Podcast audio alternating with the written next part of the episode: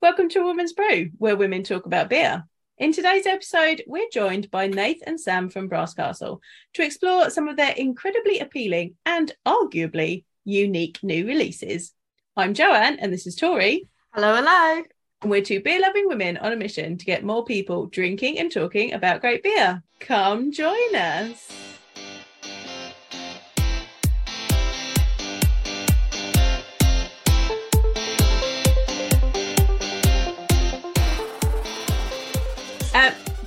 Fun, fun evening we've had already. Tori's had some had some tech issues, but we are here.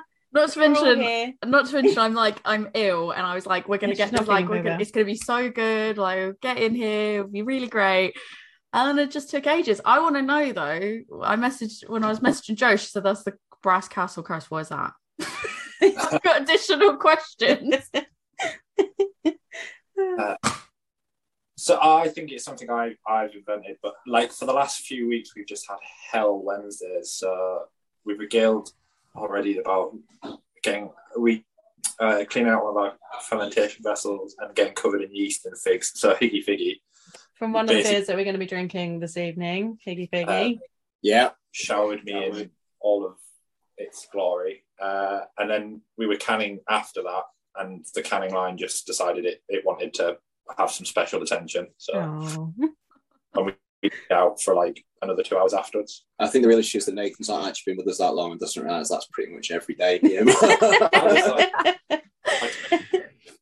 What's yeah, it? yeah, yeah. Nathan- Nathan's issue he actually has a life, so likes to be out. Well, likes to attempt some sort of semblance of being out on time and normality. But uh, yeah, that does not. You just don't. You can't plan for that, no can one. you?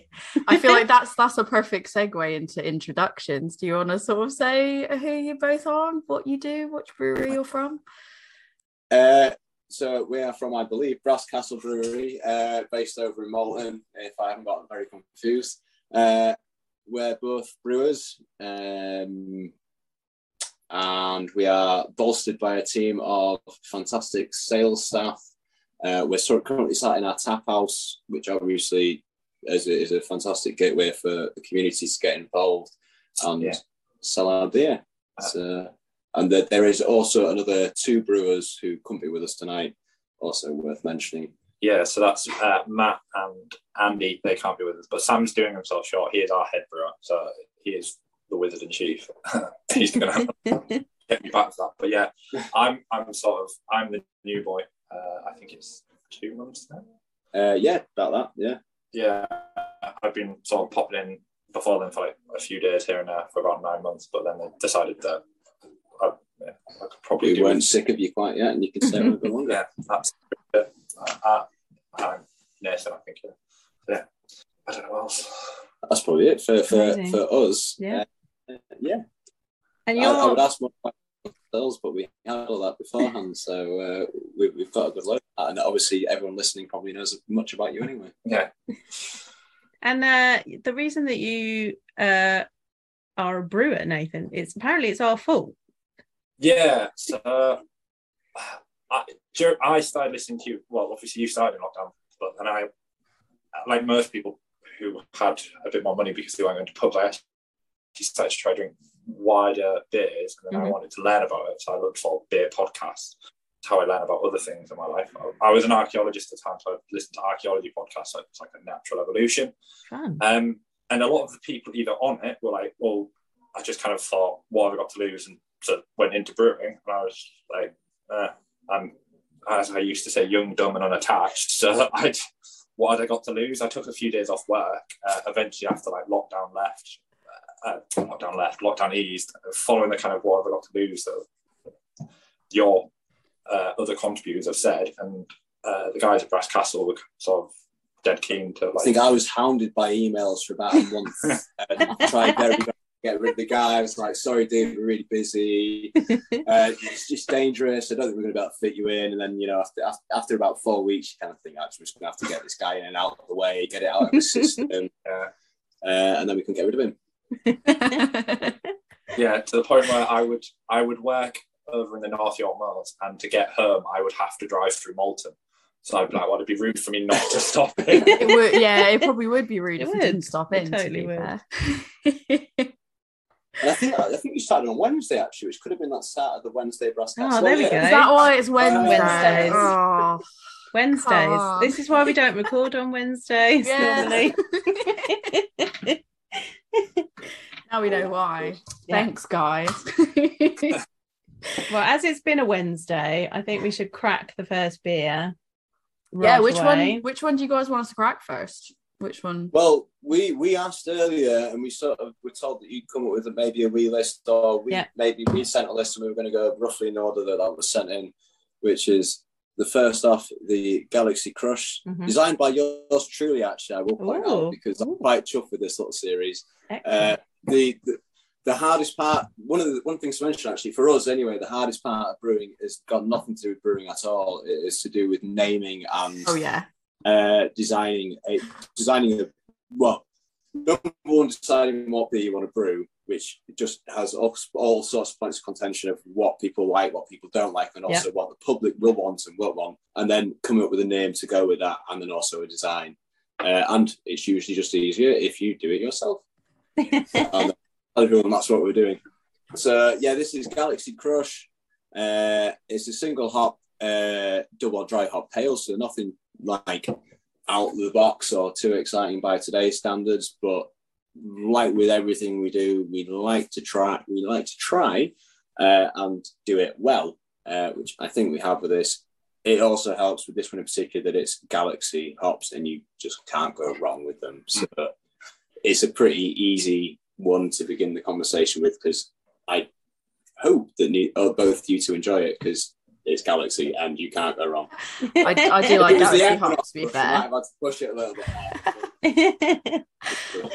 I do like Galaxy hops. To be fair, and I really like the um like the artwork on it where it's like the pop art design. Yeah, it's very artwork's like very like comic booky. Like I, mean, yeah, I really Jesus quite Christ, like it. it's- So It's nothing original, but it, it, it certainly it certainly pops. it makes an I like it, impact. yeah. It's eye catching, I think. Yeah. And actually, you say, "Oh, it's nothing that exciting." I actually almost think when somebody does a single hop beer now, it is really interesting because I do think like you almost have to make it like you almost have to make sure you do it really well when you're not adding like a whole bunch of like ad, like adjuncts in and all that kind of stuff. When I it's suppose, yeah, it's literally almost like that, the hop Yeah, has to shine. like when you do a lager, you, you're not you've got nothing to hide behind because people kind of Yeah. know know what they're going to be expecting. So Yeah. you, yeah, I, I also think as someone who's come at this from like a complete come to the industry as a complete novice wanting to learn more about beer having a beer that is purely one well not one ingredient it, it is the main ingredient in pale ales is obviously going to be the hop so having just that one hop is really good to, sh- to showcase and teach people 100%. the reason why you get certain flavors because Also, this is just one ingredient. It's just hops in this. It's not literally nothing, nothing, Nothing else. else. It's it's just like- hops. It's just There's hops. Pure hop juice. We just put them in a blender. but it's blended. I would say it does live up to exactly what I expect it to Mm. be, and it like I love Galaxy hops personally. Like I love like New England style things. So like I love the fruity and that arguably like slightly sweet and the creaminess that comes from it and all that. And I feel like it's yeah, it's the what I love. Like I feel like Galaxy hops are like those type of like those type of fruit flavors are what I love in a New England IPA. And so like it, this is really this is really good. It's um yeah, I like it. So, So, well, well, next year we're, we're looking at doing a purely uh, Fuggles and Challenger range, which you know is uh, no, definitely not. Uh, but no, it's, it, it's actually it's actually very good to hear that you said it's what, what you expect it to look like because it, it may be something we'll come on to later. Um, for us, is actually almost a challenge with the New England styles. So obviously, people do expect them to be quite hazy, but because everything we brew is to a gluten-free recipe, uh, obviously we- we're, we're dealing in our beers with a hell of a lot less proteins than most breweries have when they're when they're packaging them. Uh, so to, to actually be able to get that sort of nice uh, glow and haze, I mean, there, there are certainly more glowy and hazy beers out there, but it's nice to be for us to be able to get a beer that's still got that while also being gluten free. yeah. Uh, and like I say again, not many other people can say that. So I think that's that's really quite quite a nice thing. Yeah, not to blow our own trumpet, but I, I do think when Shame it tastes off. Me too. I can't believe that it's 6.5%. I, I was going to say that. Like it seems I just- really I just did like a and drinkable, and I was like, oh, this is six point five percent. Like this like it's a it's a little bit it feels sessionable. Yeah, I because I was just about to say It's really sessionable, and Like, I squirreled It's like not I imperial, is throwing it? the can around, and I went, "Oh, that's that's six point five percent." Uh, wow, yeah, that's impressive. Um, that's uh, arguably deadly because that's way too easy drinking. Because I feel like I could have a few of these and it would probably hit me quicker than I realized. Yeah. I hope we sent you down Disruptor because it's been a few days. It's been a weekend. Um, yeah. Oh, yeah, there you go. This, if you think this is easy drinking, wait till you crack open Disruptor because I, I Seven four, isn't it? Yeah, but that is that is uh, the current brew of it is yeah. I, I I've ended up sideways because of it a few times. Just stayed for one too many in the tap and then gone. I need to catch the train and not yeah. So wait for that. yeah, What- I think what it are the- one of the other really nice things we do is we tend to keep a house yeast, which actually everything, oh, bar the kitchen, everything else we'll be drinking tonight is our house yeast, uh, which Oh, cool. which is very characterful. Has it really helps with our gluten free things. It, it's it's very good at dropping out. Uh, but the New England, obviously, we, we, we use the packaged yeast just because there's the ha- most of that flavour and that sort of really full fruitiness uh, really comes from what sort of yeast you're using, Mhm. um, and it's it's sort of a nice nice excuse for us to play with something else. I mean, we, we're really proud about our house yeast because not many other breweries do it, so it's really cool to do that. But it is also fun to be able to throw these other yeasts at it and and and get these different, really different flavour profiles from the yeast, and also that different sort of uh, the whole biotransformation and the, uh, everything being kept in, ferment, in suspension without those, without the need to keep proteins in there. Uh, I think is also a really quite a cool thing with this beer. Yeah.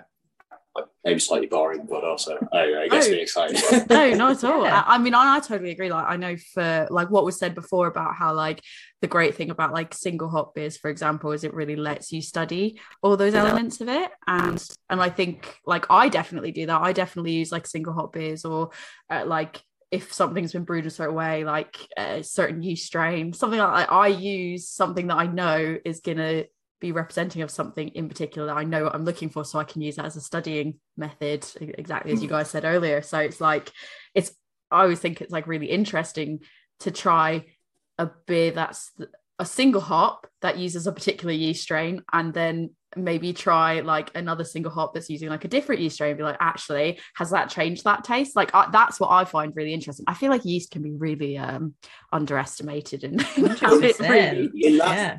in that case, coming up, we do. I mean, it's it's it's obviously a different packaging and a different ABV, but we do have. We're literally on Thursday brewing Starlight, which is a beer we do uh, generally once a year around Christmas time. Obviously, the, the name works quite well with this with uh, with the time of year. But that is a single hop Galaxy Pale, but that's using our house yeast. Yeah. Uh, we're, we're not going to can it, so it's something early. So for actually for you guys, it's probably a pointless conversation. But for anyone up north who, who has We access to to make all the to make the all trip, won't fantastic pubs that you know really stick by buying fantastic beer from the best breweries out there, uh, who may possibly be serving Starlight. Uh, it's, it's, it would be a good chance to really try that sort of side by side and see uh, how a single hop Galaxy can work in both a seven uh, six point five percent uh, double dry hop New England Pale. Uh, compared to a uh, more traditional four point something percent, uh, much lower ABV, I can't really remember, on cask. Uh, Mm. So same hop, but just you utilized in a very different way. Yeah, that's so cool. Like that's when when I've been teaching people about beer tasting online, the thing they always say to me is, I want to be able to differentiate the hops in my beer. The best way to do it is by trying the different the different single hop beers. Um Yeah. Because then you're teaching yourself like this. So this is this hop, this is what it tastes like to me. So then you'll be able to find it in other ones. But then to go that step further, try it with different yeast, try it on different dispense, like can, keg, cask, like just see the the magic that you guys can create Oh, depending yeah. on on what ingredients go into go into it then how it's dispensed afterwards as well it, it changes it Well, well, I mean, completely just, just, just for example, anyone who, who's lucky enough to live near our, our tap house in Malton, um, we, we have Bad Kitty in, in on service in cask, keg, and on nitro, which is oh wow only us and the Rook and Gaskill in York have it on at the moment.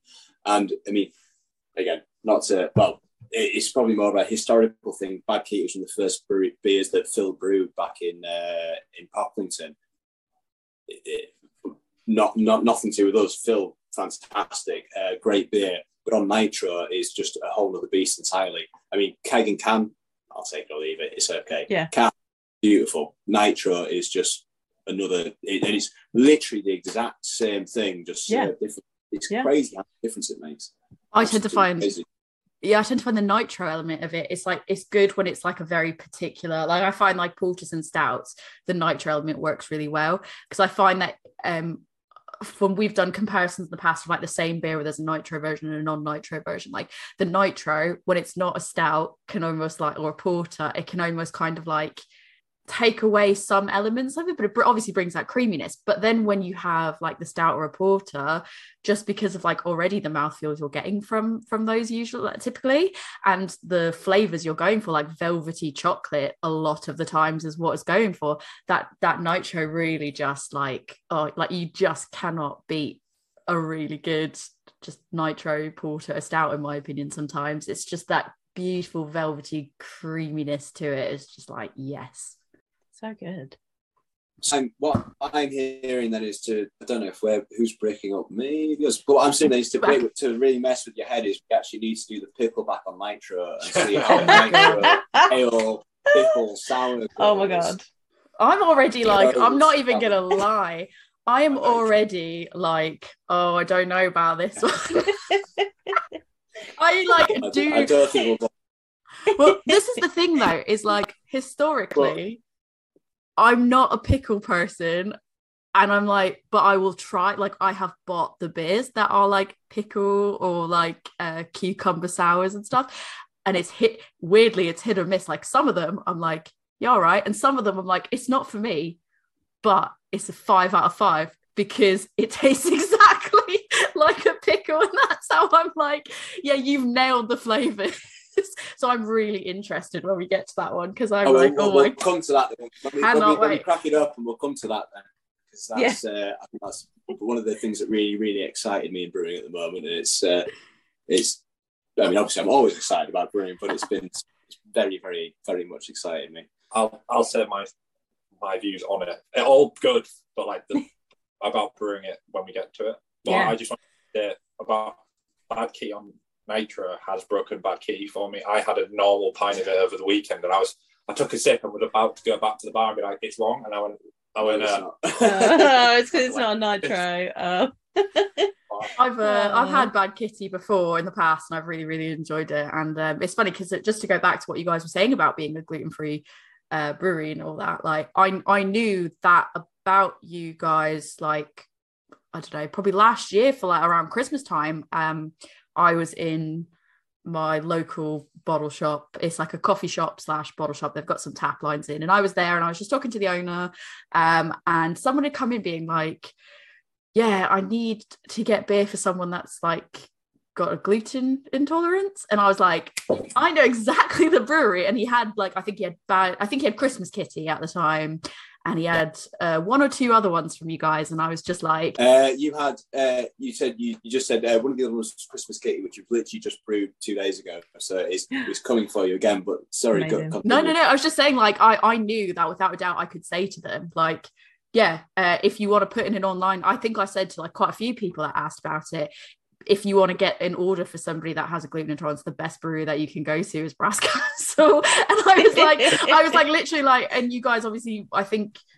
I think you were doing online orders at this time, anyways. As I said, it was Yeah. about a year ago, and I was like, go on their website, and I was like, if not, go to like online independent bottle shops, like you can find them, like, and just put in an order. And I was like, because they are obviously, I think with the gluten intolerance, you do have to be careful because some people, it's not just about being gluten free. But I was like, check the back of this can. If this is what you like, literally go and order like a whole bunch from them because it will all be like this. And I was like, it's so easy now that I know when someone says like gluten intolerance, what brewery should I look at? I'm like, Brass Castle, that's easy. and you do quite a lot of vegan ones as well, don't you? So, oh, so, so the the gluten free thing almost came out about that. We, we've always been a vegan brewery, always, always, always, never went from that path once really. Uh, with the gluten free thing, sort of came in as a uh, again how how we can also make this even more inclusive. So literally everyone can drink it, and it's it's maybe just worth clarifying on that point while we're on it is the fact that everything's brewed to gluten free recipe. All the cans are gluten free certified, so they're all below twenty parts per million per million billion. Uh, oh Jesus, twenty I parts think per billion million. uh, threshold. million. Yeah. Million, no, maybe yeah, I think you're right. I think you're right. Yeah. Twenty parts per million threshold. Uh, so they're all absolutely fine, but the cask is all brewed to the same recipe. We just don't get each batch tested. But either way, you should, unless you are absolutely, obviously, deathly intolerant, you you are then stick to the cans because we know that they're okay. There is a chance that for some reason some cask brew maybe isn't, mm. but they're, they're all they're all the same. So Well, no, there's also that element of well, is like if you're putting it on somewhere, obviously all the lines should be clean. It shouldn't be a problem. But then there's also That's- like I know that you normally want a line that is specifically dedicated to gluten-free beer. Like again, not that anybody shouldn't have clean lines or anything like that, but there's always like that 0.001% chance, depending on how gluten intolerant Yeah, you are, that if yeah. it's not a gluten specific line, like there's always that chance. So Yeah.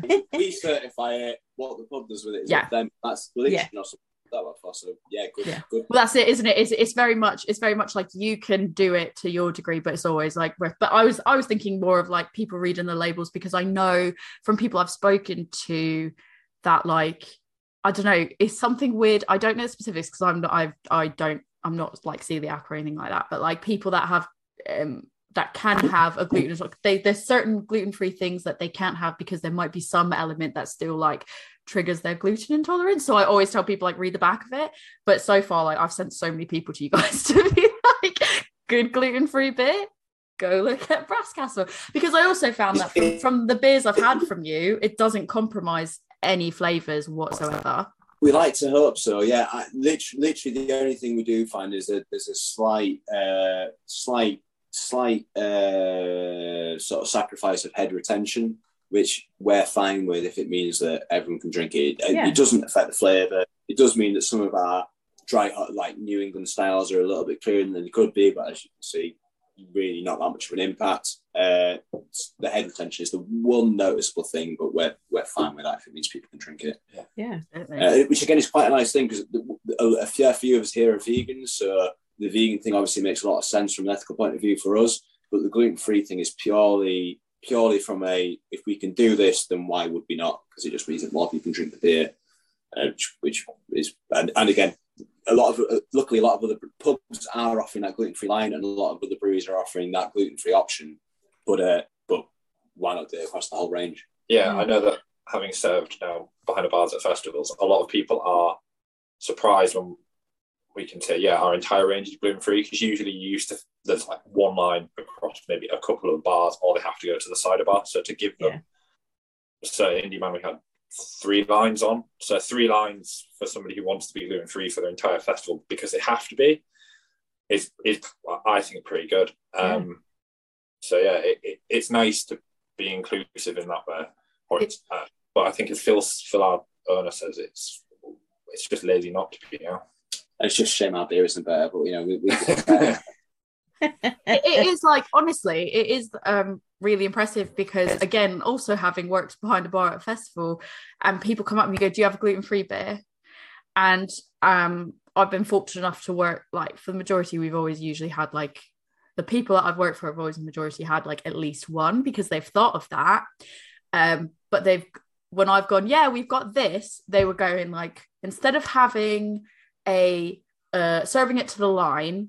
Could you serve it all the way to the top of the glass please? Because this is literally the only beer that i can drink at this entire festival because they're like nobody else has a gluten-free beer. So they'd be like it's either this or it's cider or it's like something that's not beer. And um it is quite good like when like when you guys are there because you know you're gonna have like there's just more option for people so they don't have to not that you not that it's like there's a problem if the beer is really good having just one beer the whole time but like can you imagine going to a beer festival and there's like all these flavors everyone else can have and you're like i guess i'll And just you- have this one beer for four Right. hours which is fine it's just it's kind of like it's not as fun as if you can go, go up and work my way through.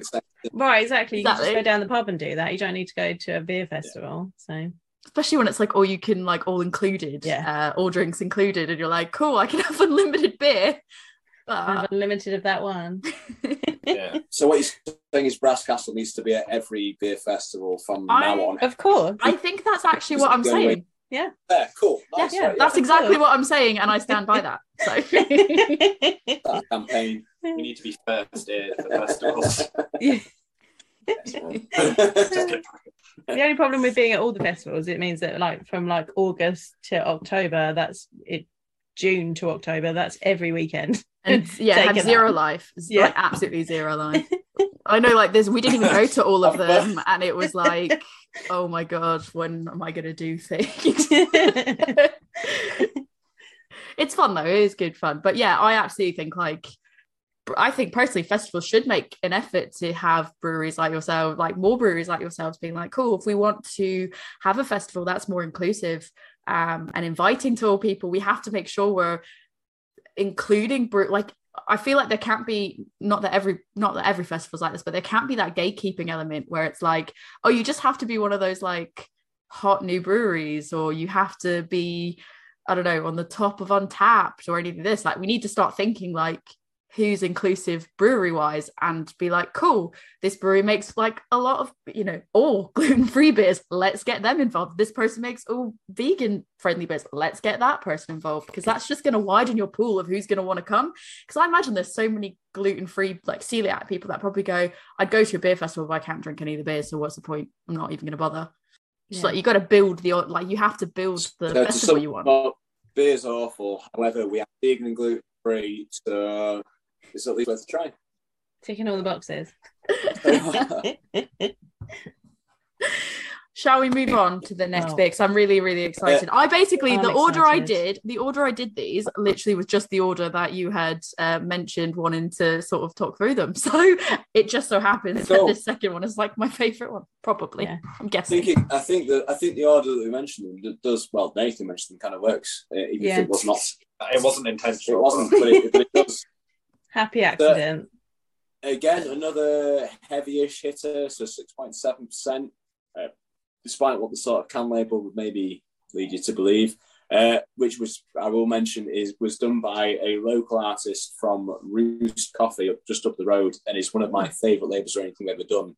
Uh, I think she's what is it the original pumpkin on Instagram. Uh, we we I, I can't remember how it was Chris. We go we basically go up there for coffee most days. Just well, Chris will bring some down to the brew house, and I think he got talking to uh, Gemma uh, there, who I think they must have mentioned at some point she does she does some artwork, and obviously again we are always always uh, loggerheads on how the artwork's going to go. So he's like, well, well, we'll put it Gemma and see what she comes up with.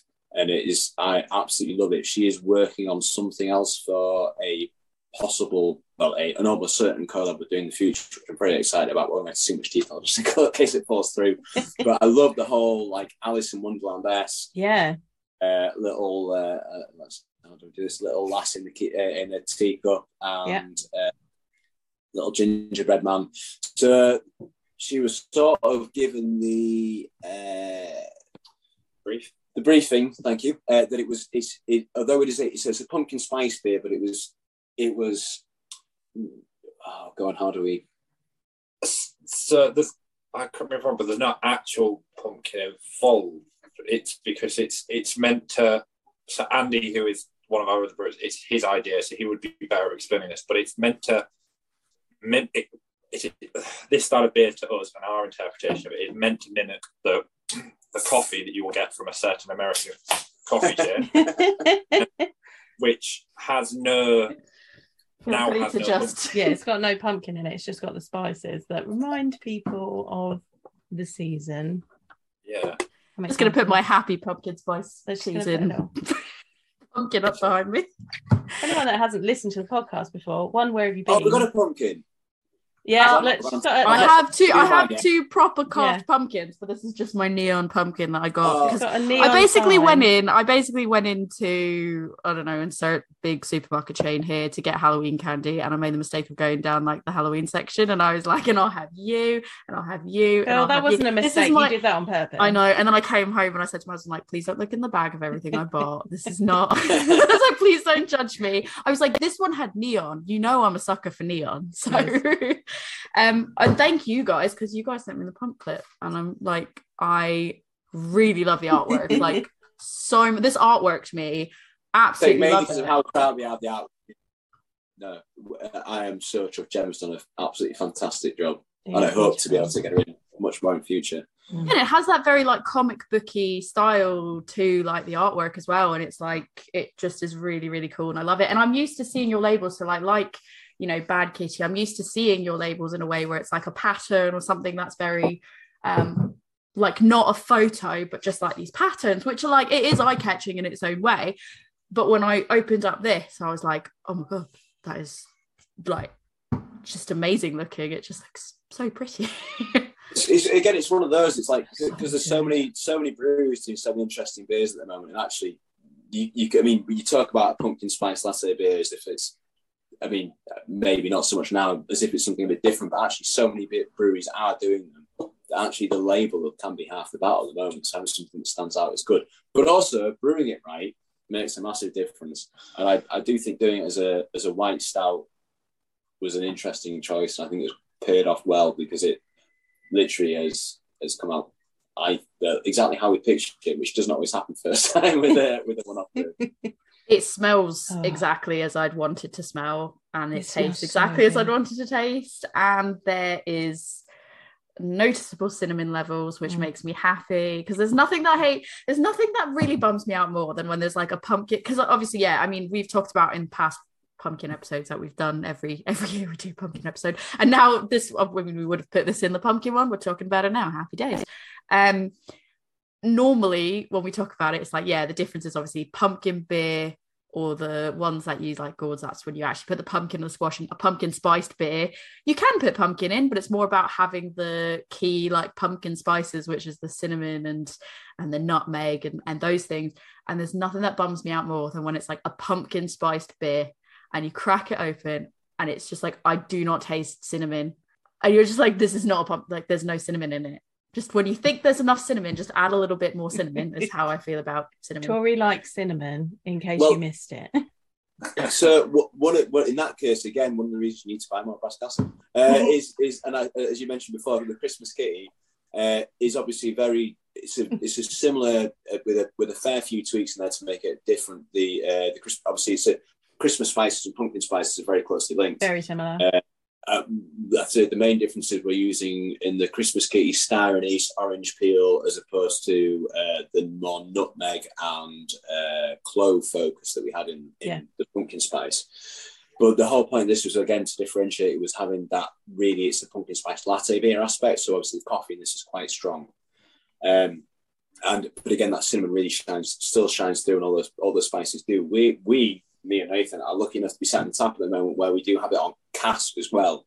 And again, the exact Ooh. same beer, exact same beer that has gone into can also went into a few firkins, which we had downstairs. And the flavour profile is again completely different. The the cinnamon is a little bit more is, is, is more subdued, and you may come in and say you're not getting quite enough cinnamon, which I'm, I'm very pleased to say that you do get it in through the can.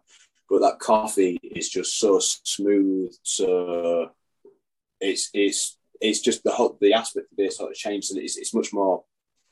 I'm not saying, geez, I'm not saying the, can, the cans are bad, but the one the, the cask is just uh, quite exciting, really. I was gonna say it's all just Yeah. a different experience. It's not Yeah. necessarily like Yeah. when you go like cask can keg, like it's they're all different experiences, and it's not even like you go, oh, this one's bad if you prefer the other. Like it's just it's something that's totally different that brings something else to the table that like has you like, oh wow, I like this, but I also really like this.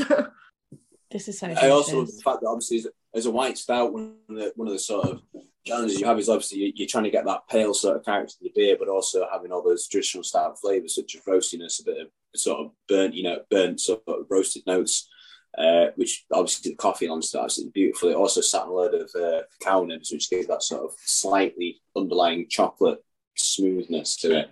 Uh, Um, No, which again, Nathan had to pull out of the fermenter, uh, well, conditioning tank in this case, and uh, me and Matt had to pull out a rather large sack of uh, cacao nibs and coffee coffee beans, which I yeah I still have yet to thank you for.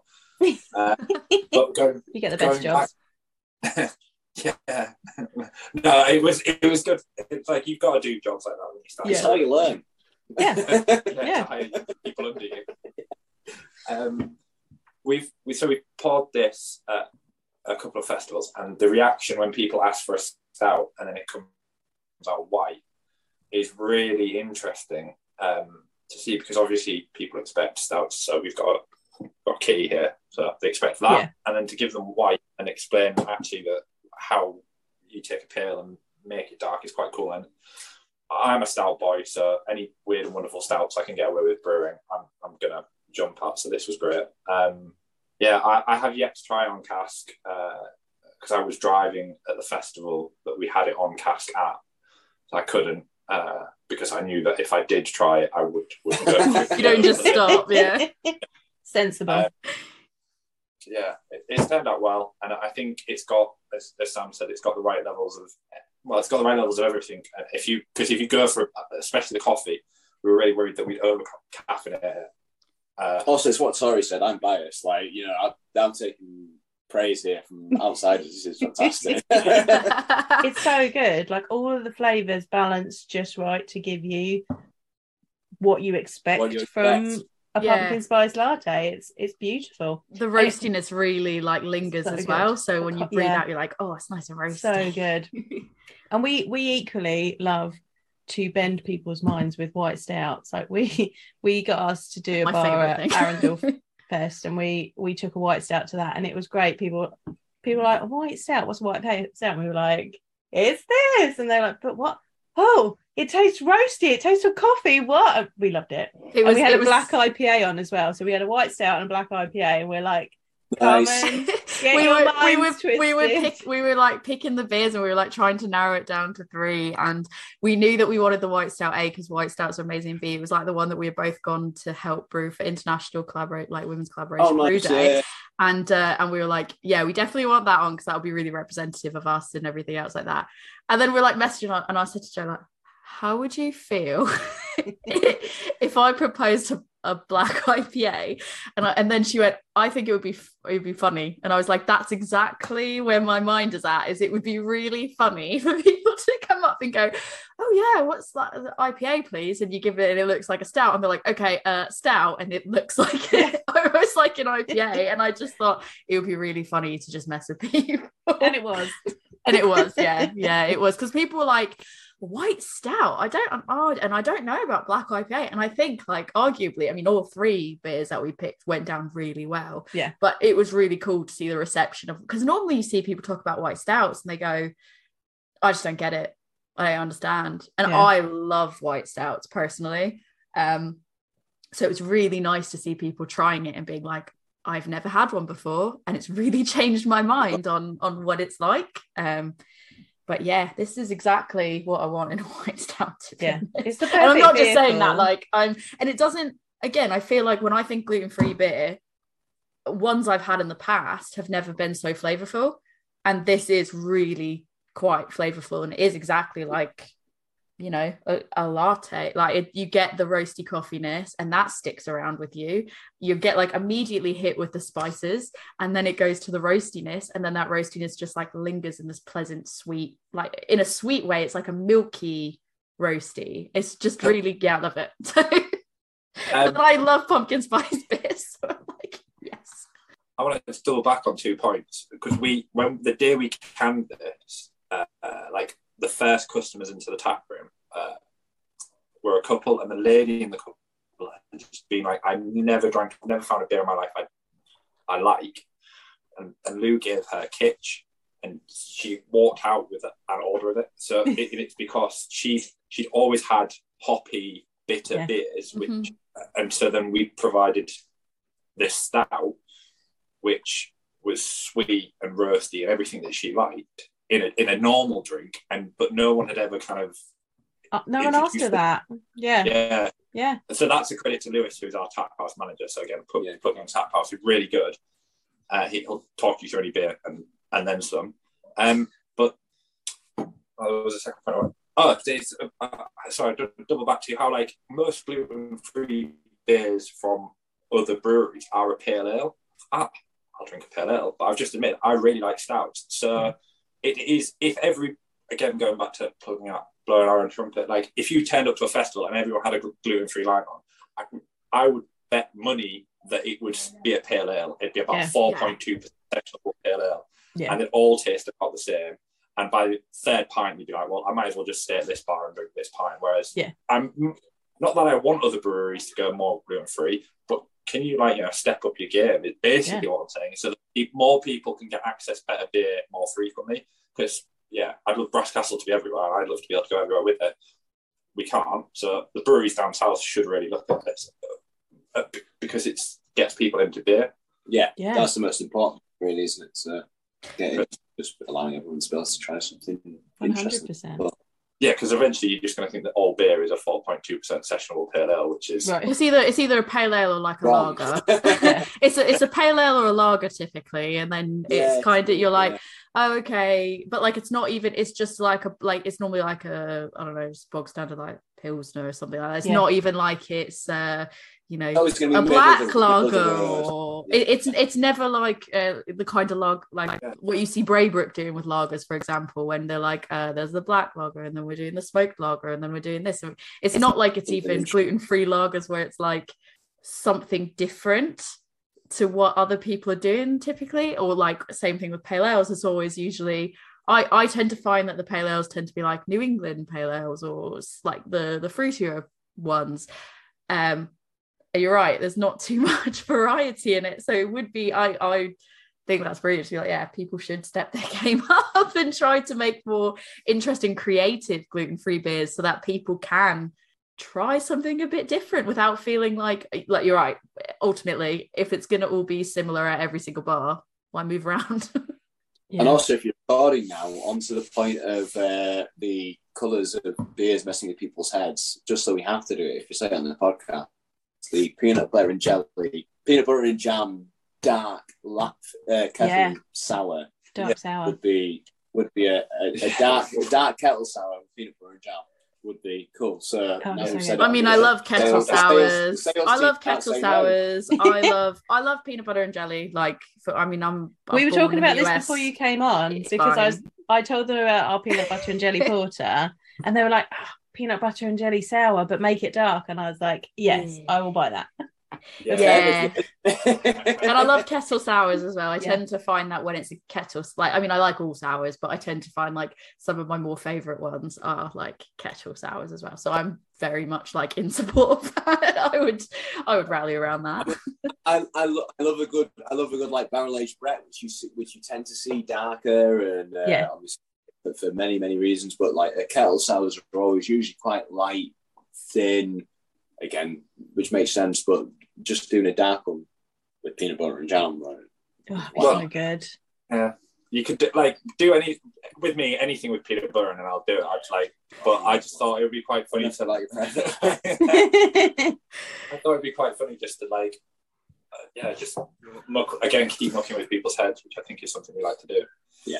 as we'll find Yeah. out there with a certain pickle. Uh, yeah, And I was gonna say, and I feel like um pretty much I'm guaranteed to buy it if it's pumpkin spiced or it's got like peanut butter. in it. yeah It's, if it's like will. actually really peanut butter, oh, like especially like peanut butter cup wise, I'm like, okay, I'll have some of that. I love peanut butter as well, so I'm like, absolutely yes. Um, that's at least two cans sold right there. yeah, Yeah, yeah, right, like exactly, yeah, you 100%. can sell I'm- two already. I'm I'm like yeah, just no self control with that. Um, the name Kitsch, like where did that name come from for this beer? Again, again, it's usually because uh, the brewers will come up with, with some sort of idea of a beer and a, a, a name that we're usually not allowed to use in the end. Uh, how, how did Kitsch come about? So I, It, it- there wasn't well, so yeah. yeah, so I went up to Kevin. I went up to Kevin Chris, who kind of are the general nurses about everything in the brewery. I was like, could we name it something unfamiliar? Because, uh, and the reason I came up with was, uh, it's a, it's a stout, it's a white stout, so it's unfamiliar, and a familiar is a witch's um Yeah. like animal, and Yep. our call stout or our call porter is a cat. So I was Yeah. like, it is therefore something unfamiliar. And they were like, oh, it's not. It's a really, it's a really hard sell. And then, but they like because the term kitsch is kind of something that's in vogue but horrible. yeah the, a pumpkin beer, an actual pumpkin beer is horrible, and then a PSL is sort of at this time of year, everybody goes crazy for it. Yeah. But it kind of gets mocked by like coffee people. So it kind of rolled into one, and they went kitsch sort of has that same the word kitsch in alongside something familiar has the same sort of weird resonance that it's taking it's taking the piss out of itself if i can say that uh, you know we are with the name we realize it's a divisive beer and a divisive divisive style of drink so to call it that we're kind of going yeah we know but you're still going to drink it And it's also it's one of those names that sort of is in itself is a little bit weird. Like the spelling is odd. The way Yeah. you say it is odd. And the beer is like it's again it, it would have been something that, that Kate that was thrown about in the conversation we couldn't agree on what to call a beer that then just suddenly stuck and actually really, really works. Mm. I like how you swam for I did. I'm just gonna say, like, I'm still team pumpkin beer, but it's got to be like, it has to be fla- like. I feel like if you just throw pumpkin in it, yeah, okay, fine. Like, I'll get that. Like, I get how that's not a big hit because I feel like pumpkin really, like squash, they don't really have particular like flavor. Like, there's no like Yeah, bold strong flavor there. It's what you put with it. It's like brown sugar or cinnamon or like something sweet to kind of bring out some of those like more earthy notes. And yeah, like I think pumpkin on its own can be a bit earthy, but I'll still back a really well made pumpkin I- and I, I, I will I, again. I'm, I am no, I've nothing against throwing something a bit unusual in a beer and it coming out fantastic. For us, it is more the fact that Phil, our founder, who is a fantastic brewer, has made some fantastic beers, is dead against them, and we. we I know, we- I'm we- surprised you got this out. Most people you go, will you make a pumpkin spice He's not in beer? the country. and they're like, Like- they're like, literally be like, can you make a like a pumpkin Brilliant. spice beer? And then they ju- you say the word pumpkin, and they're like, get in the bin. Nope. Like it's not happening. Nope. and you're like, cool, that's fine. I, I asked. if you could just both say again how much you love this beer, that will really, Really help love when it. This beer is UK and I- amazing. it's amazing. It is really together. good. Like if you could Phil, make like, this oh, every year, that's Spyros. if you make it every year, we'll buy it. Oh, Like, yeah, I there would are other breweries that make theirs every year. and That we're I like, buy we're every buying year. it. Every We'll year I buy it. Every I buy Vault Every year. City's uh, Yeah. pumpkin every year. The the coffee pumpkin one. um, Elusive, I buy every single year, and I would say S elusives forty-threes. S forty threes by that Yeah. every year. I mean, I think like elusives, even then, like theirs isn't theirs is more coffee than it is Yeah. Anything like pumpkin or pumpkin spice, but it's Yeah. so different. It's really good, but it's so different to yours because it's like they I think they actually put pumpkin in theirs, but I don't think their s- their spicing is a little bit more subdued than yours. Like theirs, they go more for the coffee and less for the Yeah. spices, and I think that's because like market wise, it is a gamble to put. I, I from my experience, a lot of Oh yeah. People in the UK. I mean, there's one guy in my office, one of, one of the guys in my team. He's so funny. He like absolutely hates cinnamon. and I was like, "Do you want to try a pumpkin spice?" And he's like, "It's got cinnamon. I'll just die." And I told him today he was dramatic. I was like, "Stop being dramatic. You're gonna die if you touch cinnamon." Like, it's oh, Also, I was so- not like cinnamon. Cinnamon's awesome. Cinnamon's I know. He's just like, no. But then he also is like, yeah, I drink milk. And I was like, no, like, I can't. like, just a glass of milk. And I was like, we are so different. He's so lovely. I love him so much. He's so young as well. and he's, I was like, try pumpkin spice. And he's like, no, I'll No. just die if I have cinnamon. And Oh, I was God. like, it's all right. We'll put it in your glass of milk. You won't notice. Okay. Amazing. But yeah, I genuinely, I love this. It's something I would definitely buy every year. So We'd buy it oh, every year. We have to again, and that- that's fine by me. Yeah, fine by us. And it's, it's one of those as well. It's one of those as well. You get you get to throw things in at different times at different like. It's just not. It's it's a it's a fun it's fun for us to brew because it's Yeah. just something a little bit bit different where you're having to engage your brain. But obviously, when you're used to brewing, you you know you got the same things going at the same time. Like Yeah. it's something that's nice and interesting, and we get to throw something interesting, and so it's cool. And we get to go speak to local roasters up the road and get a coffee. So Yeah. that's not so Nice. That's good. Have you guys brewed a pumpkin spice one before? Did you say? Is this like literally the first one that you've you've brewed full stop? Li- yeah, literally. We, we've obviously we've we've uh, with Obviously, you Christmas used cinnamon in it before, but Yeah, with with Christmas Kitty, we sort of honed, honed down the general sort of ratios of spices that you want. What what will I mean? Some some some iterations of Christmas Kitty we've done that we've definitely overdone it with with certain. I mean, clove and nutmeg Mm. uh, spices literally minute changes in the in the in the weights will completely change the beer. Yeah. So we've thrown that down quite well. So we- we've we've done well with that, but obviously we wanted to change how how those ratios work in the beer anyway. So and we, we've done coffee beers before in the past, straight coffee beers, so we've got a good idea what we're doing with that. But we, we definitely mixed things up a fair bit with this, and it was it, it was it was actually quite interesting at points. But uh, some of us come to this in the chefing background, we know very very very quickly and well where to spot and how to fix mistakes in the recipe very early on, which Nice. is good. Uh, it's, it's how you end up with a good end product rather than something that's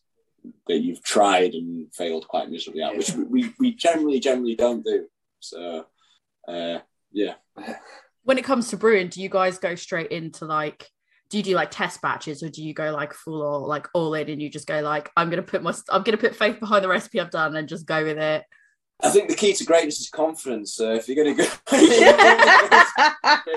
I 100% would agree with that. Actually, my motto is like fake it Fake till it till you you make, make it, it. And it'll eventually be fine. It's cool. uh, obviously doesn't always doesn't always pay off well, and then you have to very very quickly be able to turn around and say, right, this isn't right. How do we fix it? Or uh, and again, something we we won't we generally don't have generally as a, as a rule do not have to do or if, if you know we have had a very occasion in the past beers go wrong that we had to ditch because we we've gone hard and missed the missed the goal completely but that is literally far and very very very far and few between uh, I think it's just a bit of experience and a bit of happy-go-lucky uh, sort of Well, it's it's getting it right. It's just it's just it's having it's just having a good idea generally how things work and just going Yeah. for it. It's always going for it. it is having the experience of like as you said, diff- three different say, beers or beers that have had three different components that have then made this beer. So not like we've, Yeah. we've just made pale ales all our entire career and then gone, oh, let's make a PSL. And then, oh God, we're now making a stout. We've we've kind of got a ballpark idea where you could, if you could splice Bad Kitty, or sorry, Christmas Key, uh, I can't think what, what Well, um, that. Black Russian, for Black Russian, yeah, uh, together we'd end up close to where we were. So it's it's our experience, I think, in the team. and also probably helps with the different backgrounds we've got in. So Matt's come from a hot brain background. I've come in from a chefing background. Uh, Andy again chefing. Uh, Nathan from just a genuine sort of real sheer enthusiasm point of view. Uh, generally means that team cheerleader. it all it, and, and Phil, Phil from a purely technical brewing point of view, he's learned with some great brewers and has brought all sorts to the team. So like it literally when everyone gets together and thinks about something, then it's it's very easily it, it just just kind of makes sense. Yeah. It would be nice to like occasionally make something on a small batch so you could get away with it. I mean, yeah, that, that like fenugreek wheat. But it's almost like probably on some element of it, it's like if you have taken a massive risk in doing something and it turns out like exactly as you wanted it, that's got to be like some level of like, oh, I can't believe I just did that. And like an accomplishment of like pat yourself on the back because it you didn't even test it. yeah, like you just went straight in and you're like, nice. Like that's got to be some element that's really rewarding. I mean, literally talking about Kitsch, like it's it's we, we obviously taste it from fermented, you taste it from CT, you taste from different points of brewing process. Like, yes, this is this is working, this isn't, this isn't working. Right, cool. We've got it to the point we think we might have package it now, but we know a month down the way it's going to taste completely different when it comes out of ample. It's going to completely taste completely different once it's been carbonated from that can.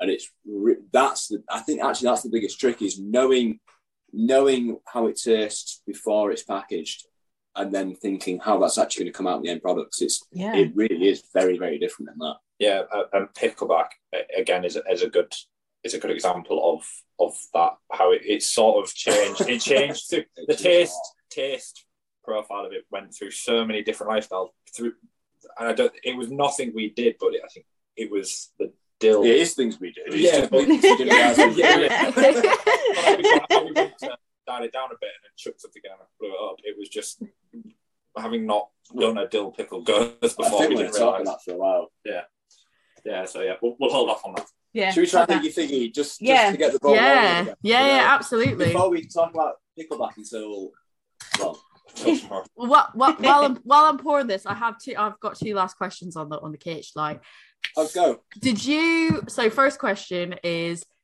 would you ever consider like barrel aging that? Ooh. I mean, Oh well, in that yes, definitely. We do also have a couple of kegs uh, tucked to one side that are currently nitrogenating, so we're going to have some nitro pours of that in the time. Oh tap. come on! Again, that. that is like we're gonna have to go. We just going to go visit. I know. But yeah, barrel aging for us has always been something we've liked to dabble with, and we've never really been able to play with fully. So again, if we do it, if we do it next year or maybe even the year after, hopefully we might have a bit more scope for that. But at the moment, it's it's a nice thought, but I can't see it ever happening. But it Yeah. would be cool as hell. I'm just thinking like it would be really interesting because you don't see that many barrel aged white stouts, and I just think it'd be interesting. But second question, did you always know you wanted that to be a white stout? Or were there any other iterations of it that you're like, we could do this? The white stout wasn't a happy accident. We have had a few beers where we've messed the colouring up, and then no, no, uh, no, it was always going to be white. It was always going to be a white stout. It was You're like, it was meant to be a normal stout, and I don't know what happened.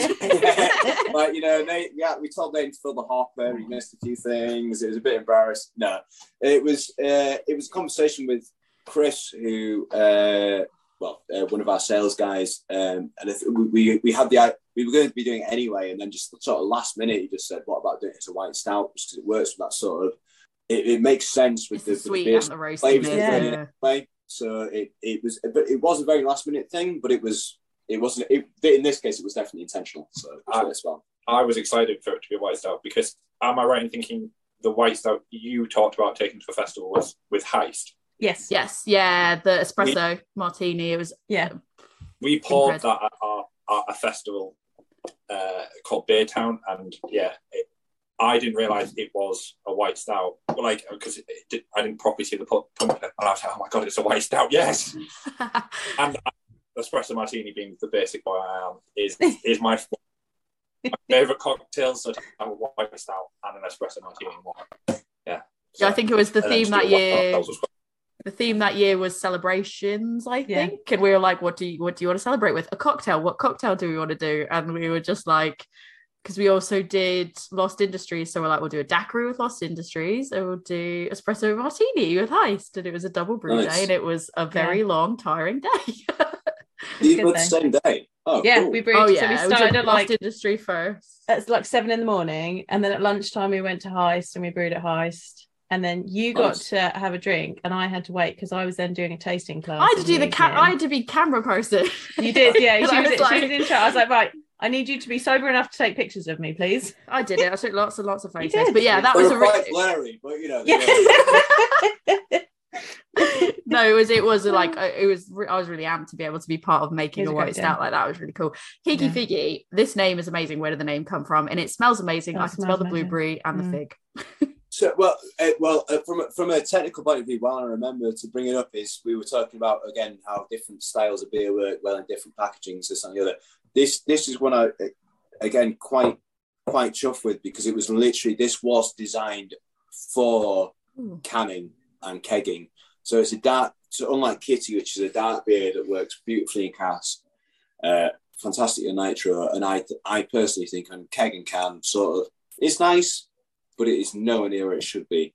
Hyggy Figgy was designed with that carbonation in mind, uh, so hence it being a little bit thinner, uh, but in a in a in a in a good way. So that Mm. sort of carbonic bite, sort of the slight acidity, sort of lifts all the other flavors, uh, and it's it was sort of in a way one of the from when I started when I started being the head brewer of actually designing a recipe to work in that specific format, which maybe doesn't make sense for you when you're drinking it, but to me it definitely does anyway. I find that really interesting. That that's something Yeah. that you consciously make a decision It's- about. Yeah, it's it's it's you're, you're even though it's a dark beer, you're not just making it as rich, full, and thick as possible. Because actually, on, in can and keg, that doesn't really work.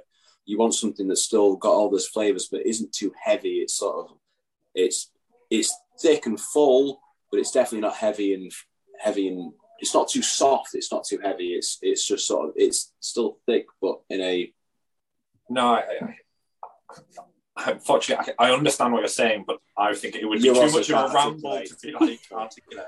All I can think of is if you say had that, I might be wrong, but like so you went from like an imperial style in a can, it's just a thick mouthful. yeah. Yeah. no- Yeah. That carbs, uh, there's no CO2 isn't doing anything there apart Yeah. from just keeping oxygen out.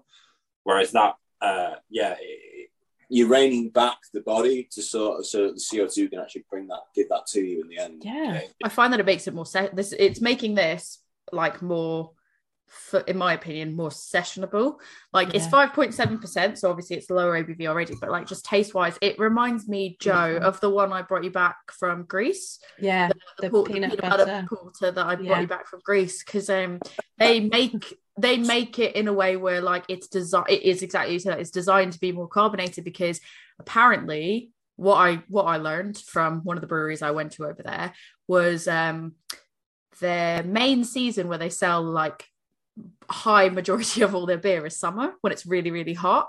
So they've made this porter that's meant to be able to be like quite sessionable and drinkable in the summer when it's like you know When you 30, kinda don't really want it that degrees. Yeah. yeah um and it is more carbonated and has that like you know christmas to it and and it's thinner.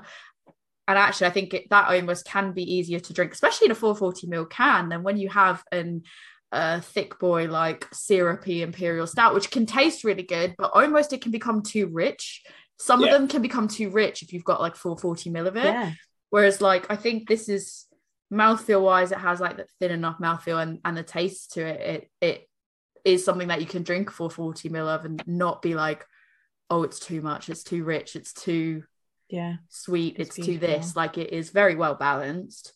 Please can we preach that not all dark beers need to be 14% syrupy boys. Like I will drink oh. a dark beer all year long and I don't always want like a massive thick beer. Sometimes I want exactly this, This. that is piggy figgy because it's it's packed with flavor. It's got those lovely dark notes to it, but it's not heavy and I can sit and drink it and it's beautiful. Like not all dark beer needs to be thick. It can I- be I won't like feel massively full. beautiful. I won't feel massively full by the end No, of it. it's where not I'm like, it's not gonna be "Ugh." like that's it. I'm just having that one. That's it. I'm done. Like this is gorgeous, and th- there's kind of I feel, feel like sometimes there's this belief that stouts can only be good if they're thick. They can only be full of flavor if they're if they're thick, and that's not true. Like dark beers can like this is a beautifully crafted dark beer, and it's not hugely thick and and high ABV.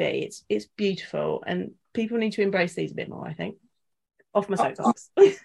Yeah, I would agree. One of my favourite summer beers when it was uh, commercially available was Dublin Porter by Guinness.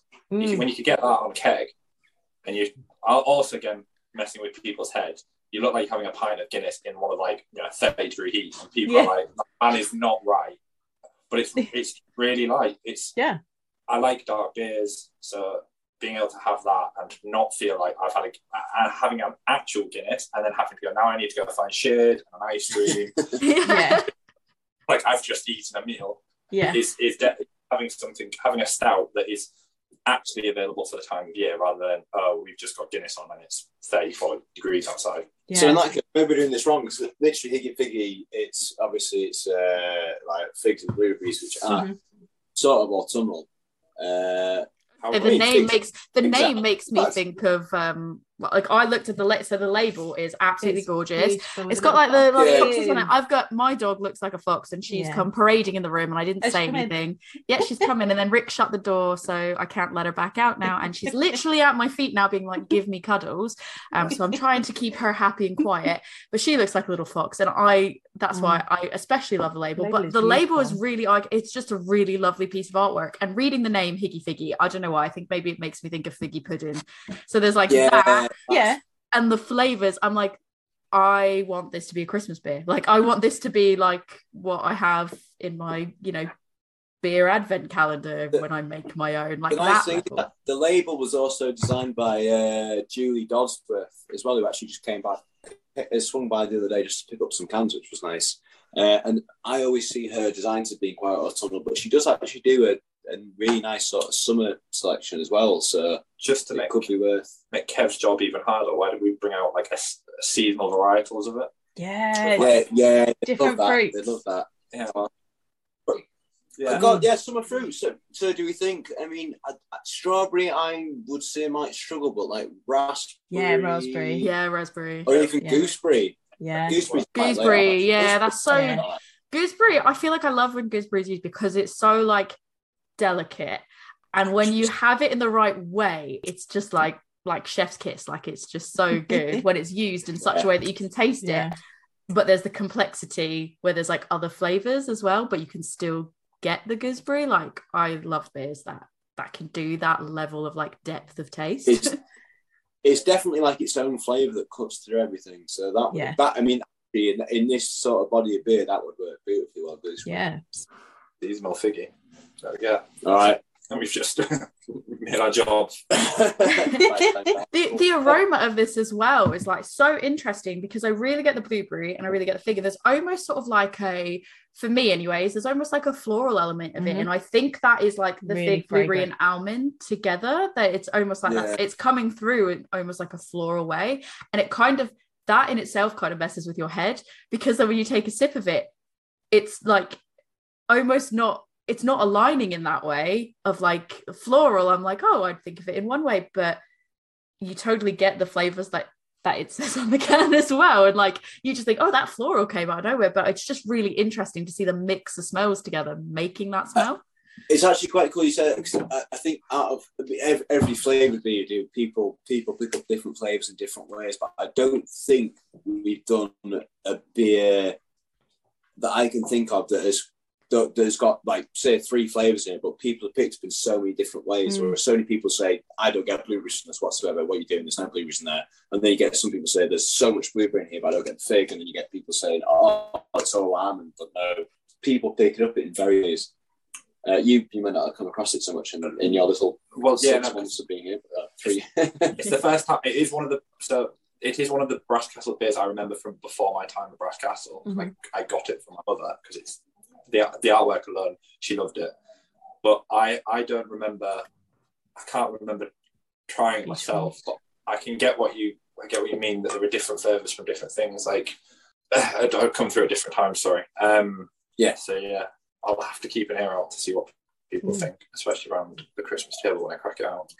No, I was saying that we're very dog friendly, and to the extent where we brought out a dog dog tap house dog named beer series, and that, that has now actually now evolved into the music series. Mainly because a a pump clip covered in dog bones, dog sheds, and dog heads, uh, named after the locals' dogs, which are lovely dogs, but with the names like Otis and Mavis, um, really, which which for the record, us as brewers say we never want to see out there.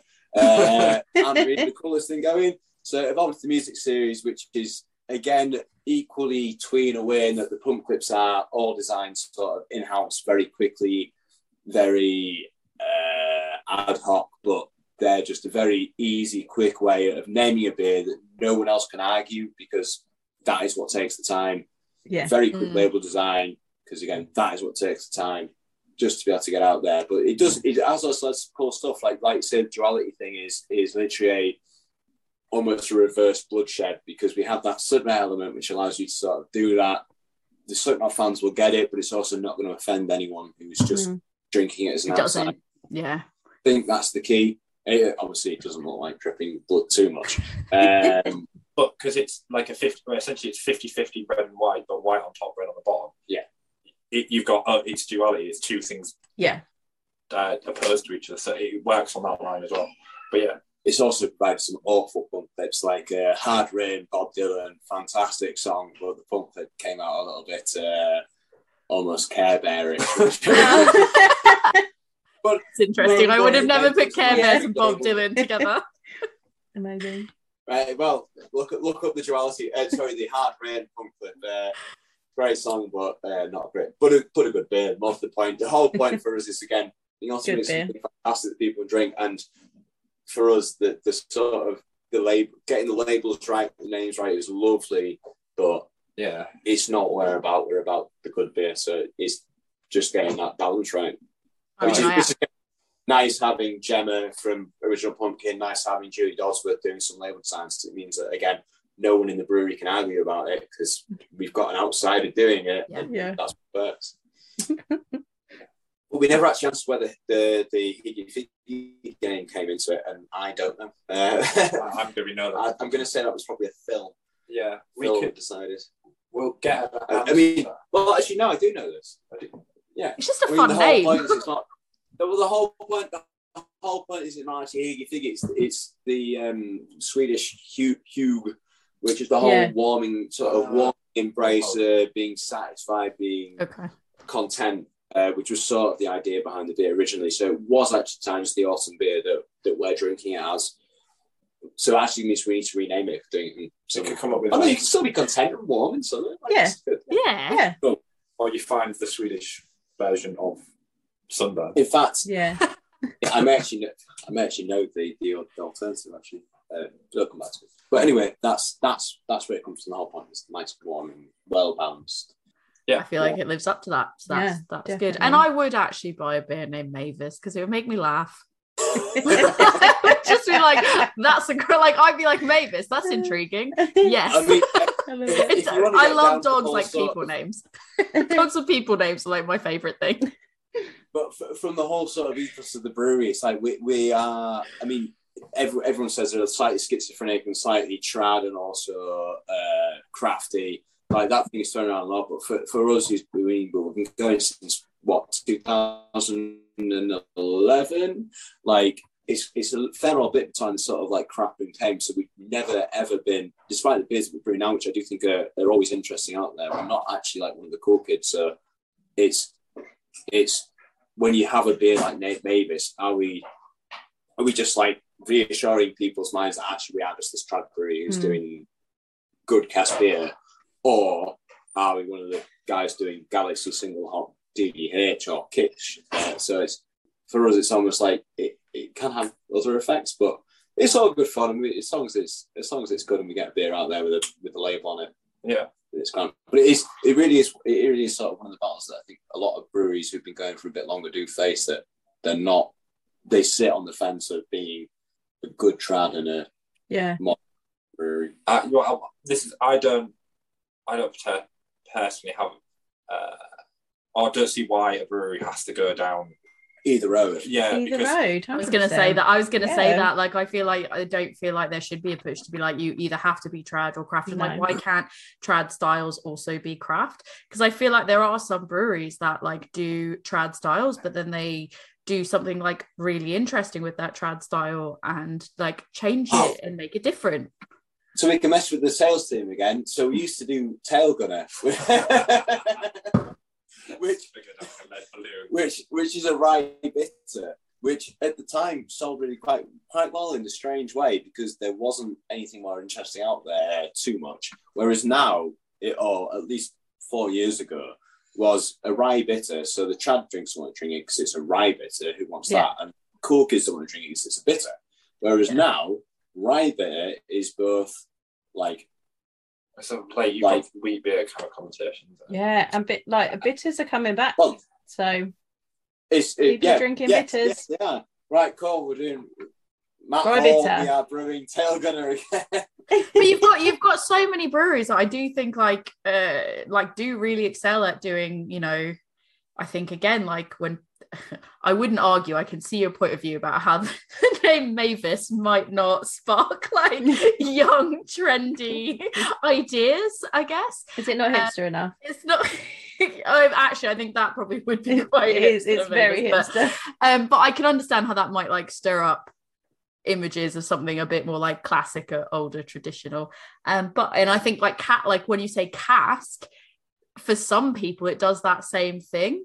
Um, but I think it's almost Yeah. come back around and people are like more willing to try, especially interesting things off cask. And Retro's there's so many breweries. Yeah, there's so many breweries. I think like I will say like one near me, Elusive. Like Elusive do, do really interesting. They can do really interesting things with traditional styles. They can also just make a really fucking good traditional style beer, and they can make some really interesting like creative things that are not traditional at all. And You've and they also kill West got- Coast black IPAs, like all those. Yeah. I mean, you've got you've got Moor Beer down by you guys as well. Who are a Yeah. fantastic brewery, not a million miles from you guys. Who again do a, very, a good range of traditional stuff and and really quite interesting stuff and all. So I just had their Yeah. smoked beer last weekend, to be fair, and their smoked beer was Very good. Oh, Very good. fantastic. They were. I saw. I went to Bristol to uh, Oktoberfest and I had their Hefeweizen and their smoked lager, and it was like they were both great, and the people working it were really great as well. So like, definitely recommend. Mark could do a sweat lag, but we can't. Cool. Fine. but we will. We'd buy a smoked lager if you made it. So Yeah, I, the bu- I put that out love, I love, I love Love a smoked beers in smoked general. I lager. think smoked Mhm. lagers are Uh, fantastic. I Yeah. I would say um the smoked Marzen. Who is it that does the smoked Marzen? Schlenkerla. But yeah, Schlenkerla. Yeah. Like that is one of my favorite beers of all time. I Full it. full stop. And uh the barbecue Helles from Braybrook. Mm, so I'm like, Oh. oh. my god, their barbecue I don't Helles was like Oh yeah, they've been doing it for a couple of years now. yeah, they release it every so often. Helles. Their barbecue Helles is like It's And it- like it's yeah. based on the Schlenkerla Helles. Yeah, yeah, So they use like a portion of of the smoked malt in the main Helles thing. It's beautiful. Yeah, try and Right. find that. Cool. It's good. That's what to look out for. Nice. play with play with smoky thing. Yeah, I, th- I Yeah. think smoked beers are underrated personally, but I can also see how like again, if you're not, you know, like that's a that's a gamble. That is a gamble making a smoked beer because there are a lot of people that are very turned off by that and they won't even give it a try, even if it's something Yeah. that like the white stout, you know, or a black IPA. They just the idea of it in their head is like that's wrong. I don't, even though smoked beers are like really like really not good. new. Uh, it's that thing of like, I think someone hears smoked beer and they go, I don't like that. Mm-mm. It that's too weird. That's a step too far for me. Don't want to try it. And it's something that they might try and be like, that's actually really amazing. So it's a it's a gamble because you could make it and you could have people hear what it is and go, "Like, absolutely not. Don't even want to try it. Don't even want to like risk giving it a go. But like I imagine a smoked lager is like on cask would be like just really interesting. That's all I'm gonna say. That's pushing it even for me, but I'd give it a go. I mean, I Yeah. think the thing that I think of when I think of Brass Castle is flavors. Like the beers I've had from you guys are just they're always like on point for the flavors. And I I was saying before we before we we came on that um we've had brass we've used your beers on the podcast before and we had the pizza gose on um and it like it we were like we were a bit apprehensive we were like mm, pizza and a beer that's a bit weird. But like that like the sweetness of the tomato and the the herbal note from from the basil and then that saltiness like it was just beautiful and you did want to drink more of it.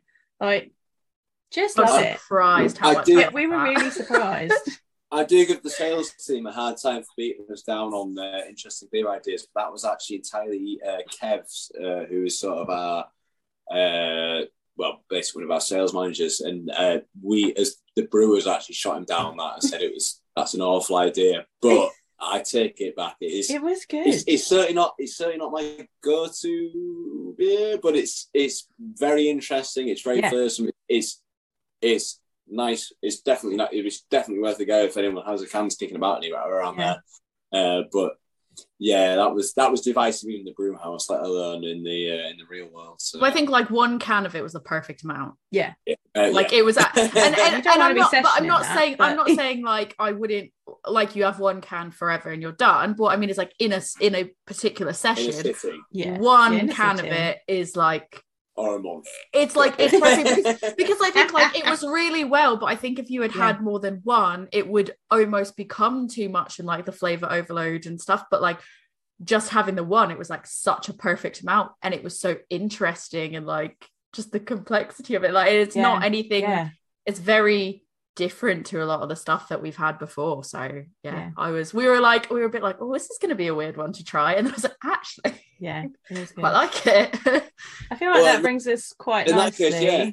onto Pickleback, which is our last beer, which is a dill pickle gose.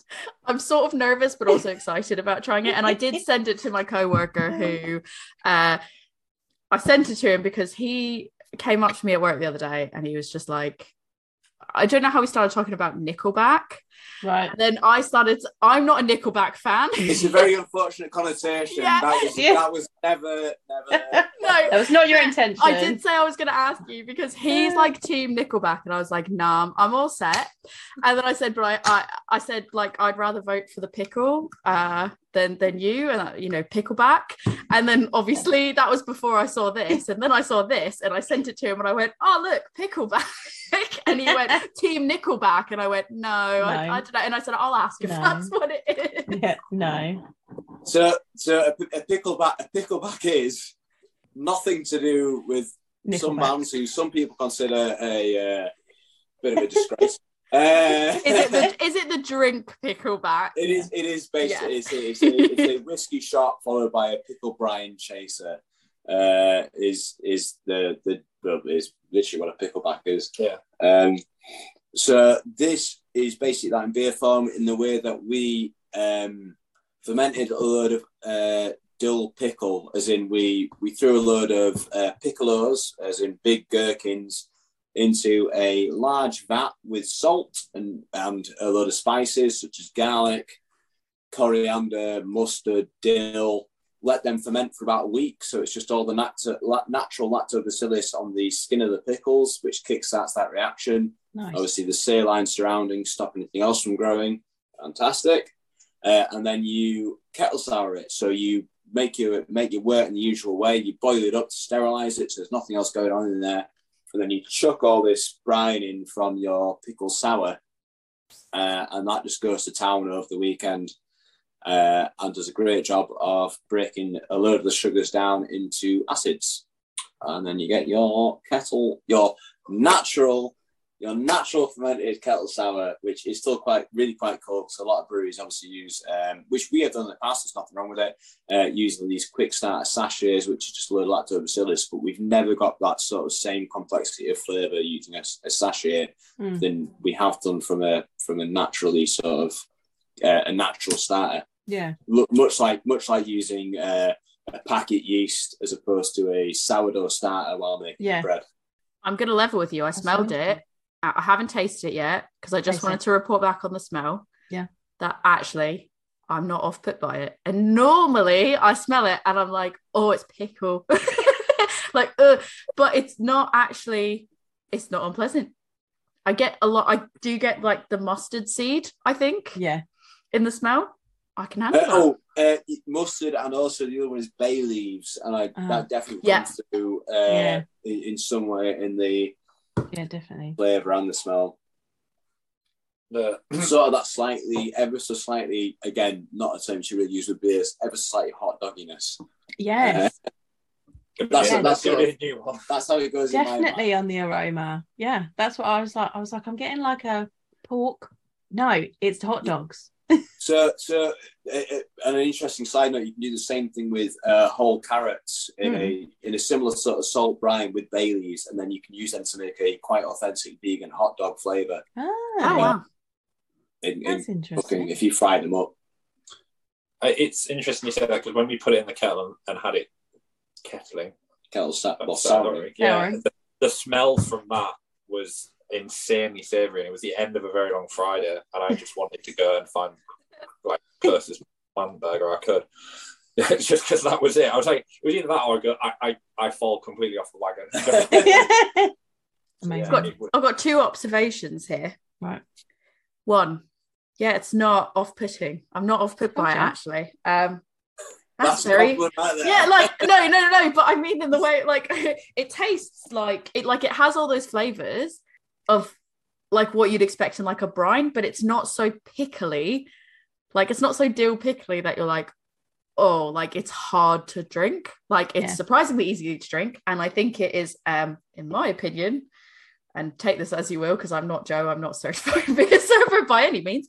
Um, a very good example of a gose because I've had a lot of goses where you don't taste the salt at all, Mm. and you actually taste the saltiness, and it's balancing out like that Oh. sour note. again, actually quite pleasing to hear because I, I did think I caught it with the salt because uh, we relied on the salt from the brine to add, add all the salt to the Yeah. uh, solution, which obviously. Uh, so, for example, in our boils, we're trying to use uh, around about a kilo of salt, which is what we use in the pickle brine. But I kind of messed up in the fact that obviously you're pouring that brine into the kettle, but obviously a lot of that salt is retained in the pickles themselves. Yeah. the actual gherkins. So you do actually a lot less salt in there. And I did think on canning it, it was less salty than I was expecting. It's still there, but I, I wasn't sure whether quite enough. So if you're I saying it's think salty and you're getting that, then that's good. Yeah. I think for I me it comes through. good. Yeah, I think there's a good level of saltiness in that. So, like it's noticeable, but it's not like oh, It's not really overpowering. salty. Yeah, it's a good Again, one of these points of uh, one of these points you're doing something the first time on a big batch, you're not quite sure what to get. Yeah. We could have cut, cut, cut could have uh, chucked a load more salt in the kettle, uh, but it, at the time it's very difficult to really get the basis of what you're going to be getting. So obviously, when you're brewing it in the kettle, it's very sweet. All those unfermented Yeah. sugars, before it's actually drying out. But they've they've come through okay in the end by my aspects. Maybe not Yeah. enough as they should have done, but if you're getting it, then, then all good. I I think it's think- really interesting. Yeah, yeah. There's a Nice. good like there's that saltiness. There's a good level of like acidity in there. There's the herbal notes, and then like the wheat comes through really nicely, like just like the backbone of it, and making like this. You've got all these lovely flavors, and then there's this kind of not quite biscuity, not quite crackery, but like just this nice kind of wheat flavor in the back that just really rounds it all out. It's beautifully dry. I, I yeah, I'm not normally a pickle pickle It's hit or beer fan, but this one, like yeah. Nathan grabbed me a taster at Indy Man. He was like, "You need to taste this," and I was like, "Oh God!" And then it came, and I was like, "Oh, this is really lovely. I really like it." Well, that was me fanboying because I was like, if Yes. you if you two thought it was really good, then I was like, yeah, we've done good. Because we can sit in the brewery and drink our beers and think we're amazing all day long, but when people do kind of, yeah, I, I think yeah normally it's like normally pickle beers hit or miss for me. Um and this is like i definitely would drink the I'll drink the full can. Like Yeah. there's no like yeah not for me. It's really good. Weirdly and i think this is just me and my weird taste buds and everyone tastes things differently. Um again like i get that saltiness it's really good. And you know how you said like hot dog like the hot doggy like savory element to it? I don't necessarily get like hot dog in the taste per se but I am getting like a savory salted popcorn that is Mm. like lingering. Yeah. And I don't know if that's me. Yeah. I didn't want to Well, say it because I was like, is that I me think- being weird? Or no, I think that's picking up on the weakness again. Yeah. It's, it's actually really nice because the, the, uh, again, a lot of people like the thing that goes it's just a kettle sour with some salt in it. It's not. It should be. It should be very largely wheat based. It should Yeah. be very nice, thick, easy, light on the palate. Uh, like there's a there's a there's a lot more. I mean, Jesus Christ, this is a an abomination that gose in the in the technical sense. Um, but it's it, that it still respects those general attributes you should associate with a gose, as opposed to just being a kettle sour with some salt in it. I yeah, was gonna say you can say it's an abomination, but personally, I think like I've had goses where, like I said, I haven't had all those elements of like what I'm expecting from a gose, and it ends up being just like sour or like it there's no there's no like saltiness there that's balancing out there's no like other elements to it that you're expecting and actually i think like this is one example of like one where i'm like yeah i would if you asked me what this was because i can distinctly taste the salt and it has that sour element to it, I, I would I would probably guess gose. Like it wouldn't be something that I'd be like, oh, is this a trick question? I think it's been done really well. But then again, like I said, I'm just a beer drinker. I'm not certified in any way whatsoever. you've drunk a lot of beer. I have drunk a lot of you beer. like it doesn't matter. You've developed a palate, and you know what things taste like and what you enjoy and what you don't. Like, I I mean I actually enjoy this and Yeah, it's like so um, I think that salted popcorn element is making me think about the movies and it's like I like going to the movies it's like leaving a very I the way I think about things is like a lot of times when I have a beer sometimes if it has a certain taste to it it makes me think of like a certain event or a certain uh, memory or a certain like I can connect it to something real in life besides just the taste of the beer um, besides just talking about it in like a technical beer way, I just go like, how can I connect it to the real world to explain it to someone that doesn't understand maybe the technical beer taste? And for me, I'd be like, going to the movie, it tastes like going to the movies and getting salted popcorn. Like that's how I would describe it, and it, it makes me feel really good. But then I think I other like people that. would drink I it quite and go, other people would drink it and go, I don't taste that. What are you I talking mean, about? I can't see where you're coming from, but I'm a, I'm a sweet pop. I'm a sweet pop. Oh, you're a sweet popcorn, yeah. I like no, so I like I like sweet and salty mix. I like sweet and salty mix. I'm a salt. I'm a salt but- popcorn person. I was just saying mix uh, kitchen pickle pack together then. Yeah, yeah. I kind of want to try it. If I did Oh. that, would that be an abomination? I kind I of mean, want to know. You're going to find out if you No. I'm not gonna do it. Don't do we go. I think I'm gonna try a little. pick up on the point about worrying about not being a beer expert. I would rather have 200 like average drinkers go, this is a really good, good beer than one expert go, nah. Because at the end the day, like, They're the The- people that the- are buying the beer. yeah, and It doesn't smell bad. Sorry. Carry on. Mix the two together. Smell. I'm trying it. this, is, this is the beer blender I wanted to do. I'm a big beer blender person. Yeah. It's Like- not. It's I- not I actually know bad. It's not yeah, actually right, look, bad. We're doing it. Hang on. I'm actually not gonna lie to you. It's, I wouldn't go like, oh, this is like phenomenal above and beyond. Everyone do this, but also it's not offensive. So that smells like Right, sweet sour popcorn. Solid. It tastes. Uh, um, Oh. yeah, I mean, like I said, it's not. It smells. It doesn't smell bad. It. I would say it actually smells good. Uh, Like it taste wise. good. Oh. I've done 50 I've done literally exactly 50 50 in a tiny Yeah. sip. And I wouldn't say it tastes offensive. I would say it, it's not the best does I've ever like- had. It does taste not- like sweet and like sweet and sour, sweet and salty mixed together. I'd say it'll taste a little bit like salty popcorn, then going out for a few drinks after, and then bring them up. It tastes like I've had salty. It tastes like I've had salty popcorn, and then like a drink that's like like a Yeah. milkshake or something, and you're like, oh, that's not a combo that I put together. Do not try this at home. yeah. Yeah. But we yeah. did this. We did this for you, listeners, so you don't have to do But it. actually, if I can be honest, I would prefer this over like some full straight on pickle beers I've had because it's just like it's less offensive to my personal preference. Beginning So- to think any positive feedback we've had on the beers today is slightly less valid. but uh, no, thank you for thank you very much for trying that. Uh, I think I think that says I think that says more about how much that I normally don't like the taste of pickle than it does about anything else. so anything to mask it. So actually, pickleback was god awful. And No, actually- we had- No, actually, I, like could it. drink this. I could actually really drink. Yeah, I could drink this, and I probably would. If I saw this out, I probably would actually have other people try it because it's. it's worth. It's definitely worth a go, if nothing else. Yeah. The, the original pickleback, not that abomination.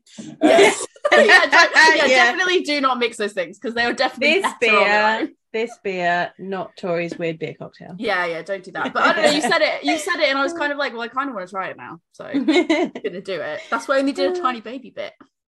do you have two ticks for a bit of pudding, or oh, oh, mine's I mean- downstairs. I didn't bring it up. It's not been in the fridge. I've got mine. You and got yours? Mine I could drink actually.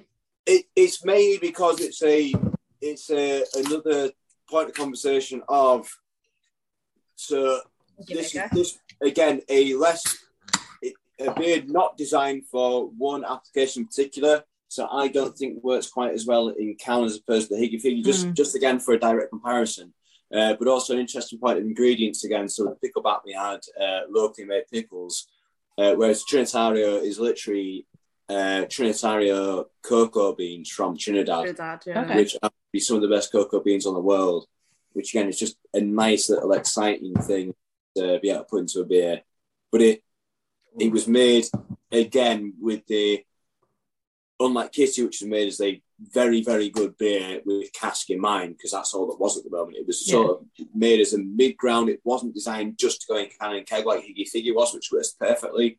It was designed to try and work really well with all three grounds sort of in mind Ooh. definitely still works better on cask. Yeah.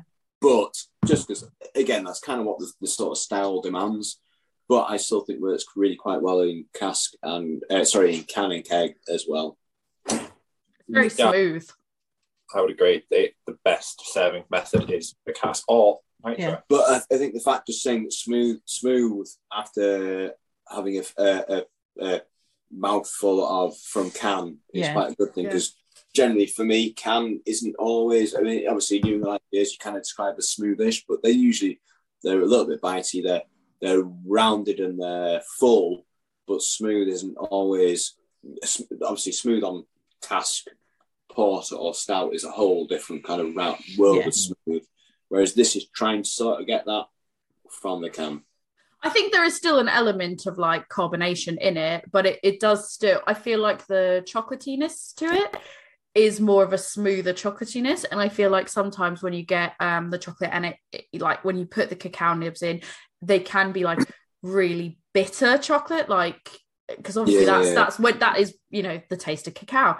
And so sometimes it kind of can lack that like smoothness to it or that like creaminess to the chocolate. And I feel like this has done a really good job of kind of bringing that out. Um, so there is still the carbonation to it. However, the chocolate itself comes off in a more like smooth way, if that makes sense. Yeah, I think that's Yeah. well, totally valid and fair. That's how it was. It was. I was just excited. I knew you guys got about sent it. I didn't know you'd been sent it until Nathan told me earlier. So it's like we need to really give that a go for dessert afterwards. It has a it has a nuttiness to it as well. Like I'm getting a nuttiness to it. And I don't know if it's obviously like temperature wise, because I've just like cracked it open. and I didn't have it like, you know, potentially maybe slightly colder, but there's a nuttiness to it that I actually really like. It's it's like a I, I- peanut. I, I think that's obviously a mixture of the malt, but also I think Mm. the cocoa nibs do lend that in their own way. Mm. Um, I'm sorry, Johnny. I know you don't have a. a That's right, I've got- can- I'm going to save it and I will savor it. Yeah, do keep it chilled and uh, and give it a go 'cause it's it's really quite nice. Yeah. How did you sort of connect with a company in Trinidad to to get their cocoa beans? That's really interesting to me. Mm. So obviously, Phil, our great god uh, in the mortal sense, uh, who just bestowed us, just bestowed us with all his knowledge. Uh, his wife is the used to be the British consulate to Boston, which means that Oh. I had a very very nice trip to Boston uh, two years ago to drink the some of the best beer I've had in my entire life, and also more fantastically take a load of cask beer from England over to America, which Oh, they do not get. So, uh, you know, you, all these people talking about all the beer over there, absolutely fantastic, and then almost equally as cool, bring a if a ooh, 20 odd 55 litre wooden barrels filled by American breweries back to the UK for uh, the mixture of the Leeds Beer Festival and also to sell to a select few pubs, obviously, we deal with quite closely. Um, it's obviously very, very great position. It's also where Phil learned to lo- brew a load of beer and also bring a load of techniques over to, to us. Mhm. Uh, his wife is now the British consulate or British ambassador. I forget exactly how it works. Politics are not my forte. So For- do I need- for good.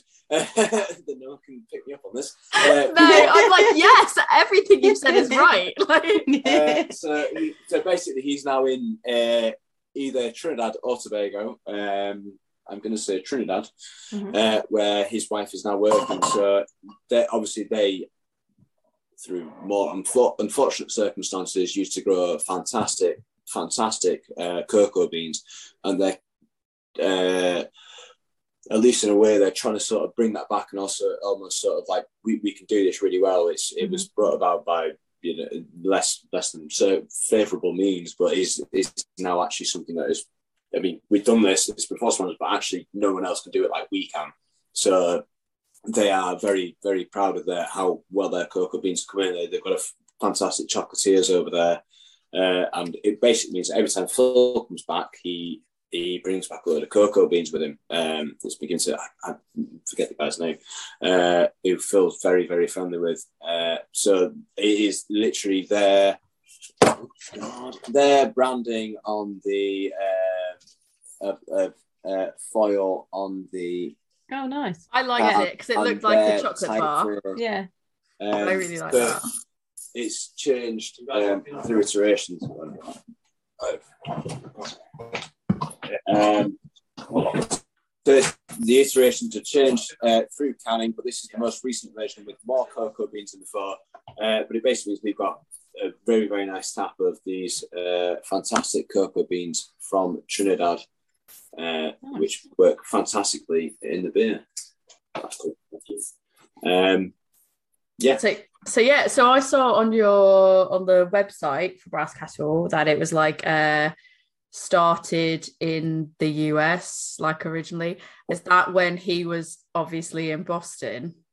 Was he home brewing in Boston? Is that kind of like was that or like proper brewing in Boston? So yeah, I, I struggle exactly to remember exact. So I think actually, more to the point, it could have been home brewing in England, Mm. but he was he was basically just doing volunteer trial shifts for a load of Boston breweries. And I really should know which ones. I'm gonna guess it's probably like uh back the day.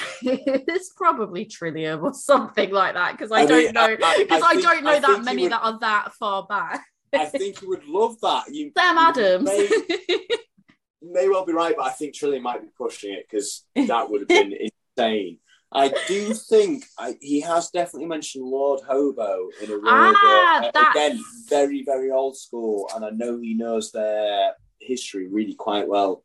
I kind of wish I had my Lord Hobo shirt on right now. So I can't correct you on politics. I can't correct you on Trinidad. I can correct you on old Boston. school Boston brewing. I can correct you on Boston because, as per coolest my thing to do signs right in now. the back, I am from Boston. Nice. So, uh, Lord Hobo, hilariously enough, is in the city or the town next, or started in the town next to where I grew up, where I was born and raised. Oh, So, really? yeah, Oh, I cool. literally went and got one of their uh, shirts last time I was there that has the area code for mass uh, for the not Boston, but like that well that area. Do, It's do you got know the the area-? 'Cause I, I won't know it's all, but 617. Phil definitely will. Sorry, six one seven. six one seven. Right, Yeah, cool. I've got a six one seven shirt on. Uh, well, not on now, but I've got a six one seven shirt that I bought the other day. Uh, I literally last time I was there, I was like, I need this shirt, and they only had a size like men's large or something, and I was like, I'll take it. It's good. like, I normally wear like a men's small, and I was like, "Yep, I I'll have that. That's fine."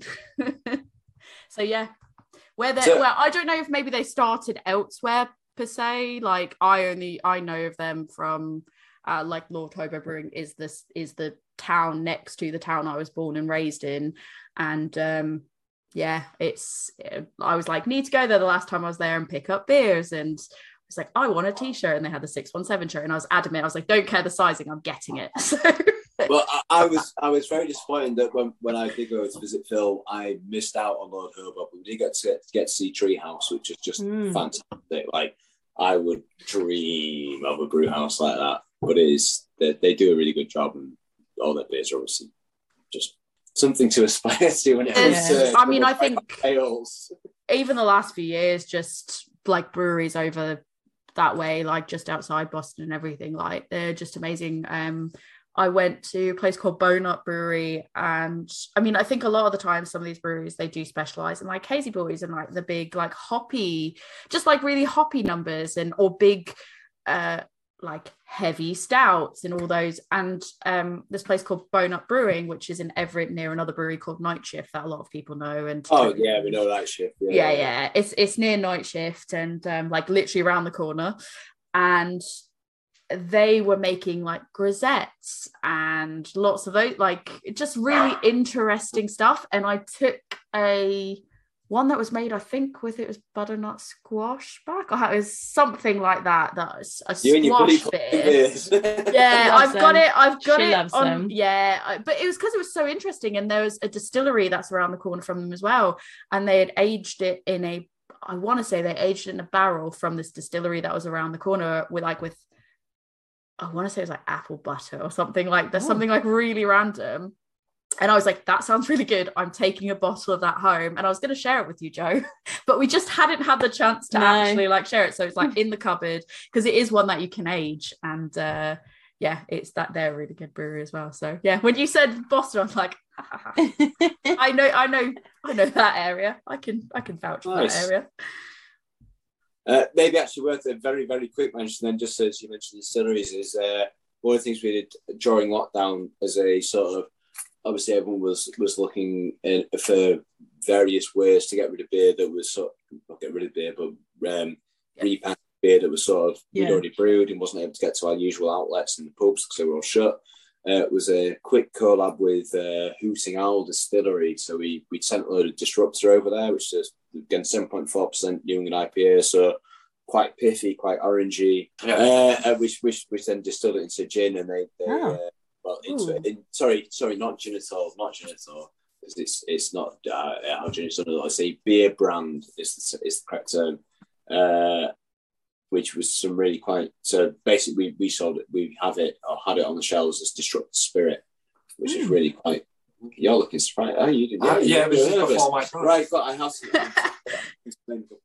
So obviously you, you're looking at all the sort of uh, general aspects you expect from a New IPA. So slightly sort of caramel notes from your from your malts, uh, and also like pithy orangeness from your from your hops. So uh, it, I, I, if I remember rightly, it was done over um, like a little bit of vanilla towards the end, but also like uh, sort of the more citrusy end of the botanical sort of botanical Yeah. units, in, which was really quite a cool, unique product. The Brew York do have recently been doing a similar sort of thing on from Euros, but something we're, we're sort of maybe looking at more in the future. I think with Tom Coco. Yeah, Yeah, I was going to say they've got Tom Coker Yeah. my local place. Oh, yeah, that's Tom Spirit. Coco, right? Everyone knows the famous cat. um, so yeah, but again, cool, uh, just another cool way that beer is working with all the other sort of industries in the world. But that's that's that's probably it from us. I think I probably talked enough. And, uh, Well, I was going to say, if, was you, if so you've got time, if you've got time, I do actually have another question or two, but I don't want to keep you. But No, I've okay. noticed it's a question I've always wanted to ask people because there are like not all breweries do this, but a handful of breweries do this, and I've noticed on yours. On the bottom where your best before date is, there's always something really fun written. no and- comment. No comment. I just want to know. I just want to know, like, who picks that? I'm genuinely really curious because some of them I was going through and some of them really made me chuckle as I was reading the bottom of it. This So one's I've got a golden rivet and it made me. I was like, it's a chocolate bar and it says I've got a golden rivet. And I was like, I just want to know who picks out what gets stamped on the bottom. Uh, it's it's a by committee. It's the four of us in the brew house, and we'll go. What is the beer, and what's the kind of silliest and safest message we can get away It's with? It's basically we we come up with beer styles and outlandish beer names that we are not allowed to do. So we we kind of push the limits on how far we can go with the bottom of the can because nobody ever reads that. No, do. Yeah, I sure he actually does. do. Jokes on you. bottom there and no, no one, no one will ever know. So we're gonna we're gonna keep pretending that that's Oh. the case. I felt quite personally interesting for the attacked by um, my joints ache. I was like, they do. How did you know that? Um, thanks, guys. Feeling personally attacked on that. It's this one. Brilliant. Yeah. I'm not going to say it out loud because my you're not joint- watching the video. ah, my It says my joints said- ache. And I was like, I cannot make the connection of what this is and why it says that on the bottom. But I loved it. I was like, It's- it's- I, I relate. interest- interesting, but all of them work on so many levels because actually that's one of their lyrics. So Sunlight are a band who do their own beer. That's one of the lyrics. However, we're brewers. Our joints ache. Yeah. Like- Yeah. yeah. I'm not a brewer. My joints also ache. so, It's, there's they- that. these work on so many levels for everyone. Uh, they're all they're always very PC, very uh, very not going to offend anyone. They're always they're really the nice. wire. Yeah, Yeah. Just the Well, it just it, ma- it, ma- it makes me smile and it's like i've noticed a few like a few breweries do like i think like phantom near me do it with theirs as well like i it it almost just like once i noticed that certain breweries were doing that i started taking joy in being like i just want to know if there's something stamped on it and it What just I makes re- me smile when i notice it I really hope there's some breweries out there who do it, but no one has yet noticed. They're Right. like really, really, really, really clever with it, and they're eventually just gonna gonna make something that sort of works. But I, that's probably not the case. But well i feel bad now because i've just outed you I feel like I feel bad I've outed you, but also my joints ache made me laugh so hard that I was like, Well, I can't not ask that question. we're not subtle enough. Like we're really not subtle. Enough. I, I yeah, it. I would quite like to see how far the message gets, so to speak, like a message on a can. Like, who's where's the furthest our cans are going to end up? also, it's it also it'd be interesting to see how many like usually they usually a little bit sort of uh, again we- we we try and keep them safe enough to be acceptable so that people can make their own interpretations as rude or as unrude as they would like. Yeah, and also they change every. So I, Oh, literally everything. Yeah. yeah. so Kitty, uh, will that that will change every time we can. It'll have a different message on the bottom. So it'd be quite interesting to see if someone does a type. Uh, They're actually how we batch code stuff. They're, Yeah. they're literally That's really smart, actually. Yeah. Um, I just reread Picklebacks and that made me giggle again for the second time because I giggled the first time I saw it. Well, you're going to have to look to find out. If Oh, you yeah. want to know, time out, don't say it. If you want to know Oh, yeah. what is on the bottom of Pickleback, you're going You've to gotta have to buy buy it. and find out. Pickleback. It made There me really giggle because, yeah. Yeah. it's a Yeah, I good. to It's a good one. Think Yeah. The best one you've had in the case, but I don't want to spoil it now. Yeah, no. we will let people find out. for Yeah. That's it. Is if you want, like, if you want to find out what's on the bottom of these cans, if you want to find out if you're You'll go joint buy safe or something else, you're gonna have to go buy them yourself. Um, but yeah, and I also noticed that it was really interesting. Actually, uh, the bottom of Kitsch now makes so much more sense Yeah. after what you said the artwork was. I was trying to work that out myself. And Oh, yeah. earlier, what you said about something you had said about the artwork now makes all of that make a lot more sense. That is amazing. Thank you for that. And for a small retail price of uh, four pounds ninety, I have no idea how much this costs. you can find out for yourselves at They home. can find viewers. out. So please get Wait, down I mean, the we- bottom We will. We're gonna link it. We're going to link to the That's web good. shop so people Um, can go buy it. But I've also noticed what's really interesting is your labels, and maybe this is just me like really looking at it. Um, all of your labels are in English and Italian. How did like that's interesting. How did that? Uh, it, it's again not not the best person to ask on this, but it's something to do with importing law, uh, exporting laws. We do export a lot to Italy, so it makes sense for. Well, sorry, I say a lot. Some it'd be lovely to export more, but we don't really brew enough. Um, but yeah, they it's the, the the we do send a fair bit out to Italy, which is lovely, especially when we're sending beers like Kitsch out to Italy. Mm. Obviously, a massive coffee drinking company. I'm looking uh, country. I'm looking forward to the feedback from that. Yeah. Uh, so it makes sense, but also from the exporting point of view, anyway, you need at least, again, I'm not the person to speak to, you need at least one uh, more consonantal language on your can label. It's not necessarily the country you're exporting to. From what Okay. I believe, it has to be something within the anywhere within the European Union. It has to be at least some. Because obviously, we're not anymore. Well done. Um, uh, it has to be something within the European Union that you're sending to do. So I, that, and we've chosen Italy because that is something that, well, the one place we sort of favour. Okay. It's just really interesting because I just noticed as we were going through the cans and I was reading the backs because if anyone's watched the video and they saw me just doing this with my head like constantly like, like cocking it to the side, it was I was just reading the cans and I just noticed on all of them I was like the first one I was like that I hadn't even noticed where it said IT. I was just like, oh, that looks like Italian. And then the next one I was like, that also looks like Italian. And then by the third one, I was like, oh, it says Italian on it. And then I was like, oh, okay, that's really interesting that it's uh, because I don't see too many that are in English and Italian. What, so what's thought- also fantastic is the fact that we're a totally English brewery with no uh, no foreign speaking members of fa- uh, staff. Our graphics designer is an English bloke with no uh, foreign speaking, with no Italian uh, Yeah. linguistic skills. So when it comes to actually translating these ingredients, it's all sort of a bit of uh, Google Translate. googling and hoping for the best, which makes it quite fun. There is there is no god out there who just tells you how to translate your label Yeah. into. I can into the imagine. language you love. So we we have impressive. yeah.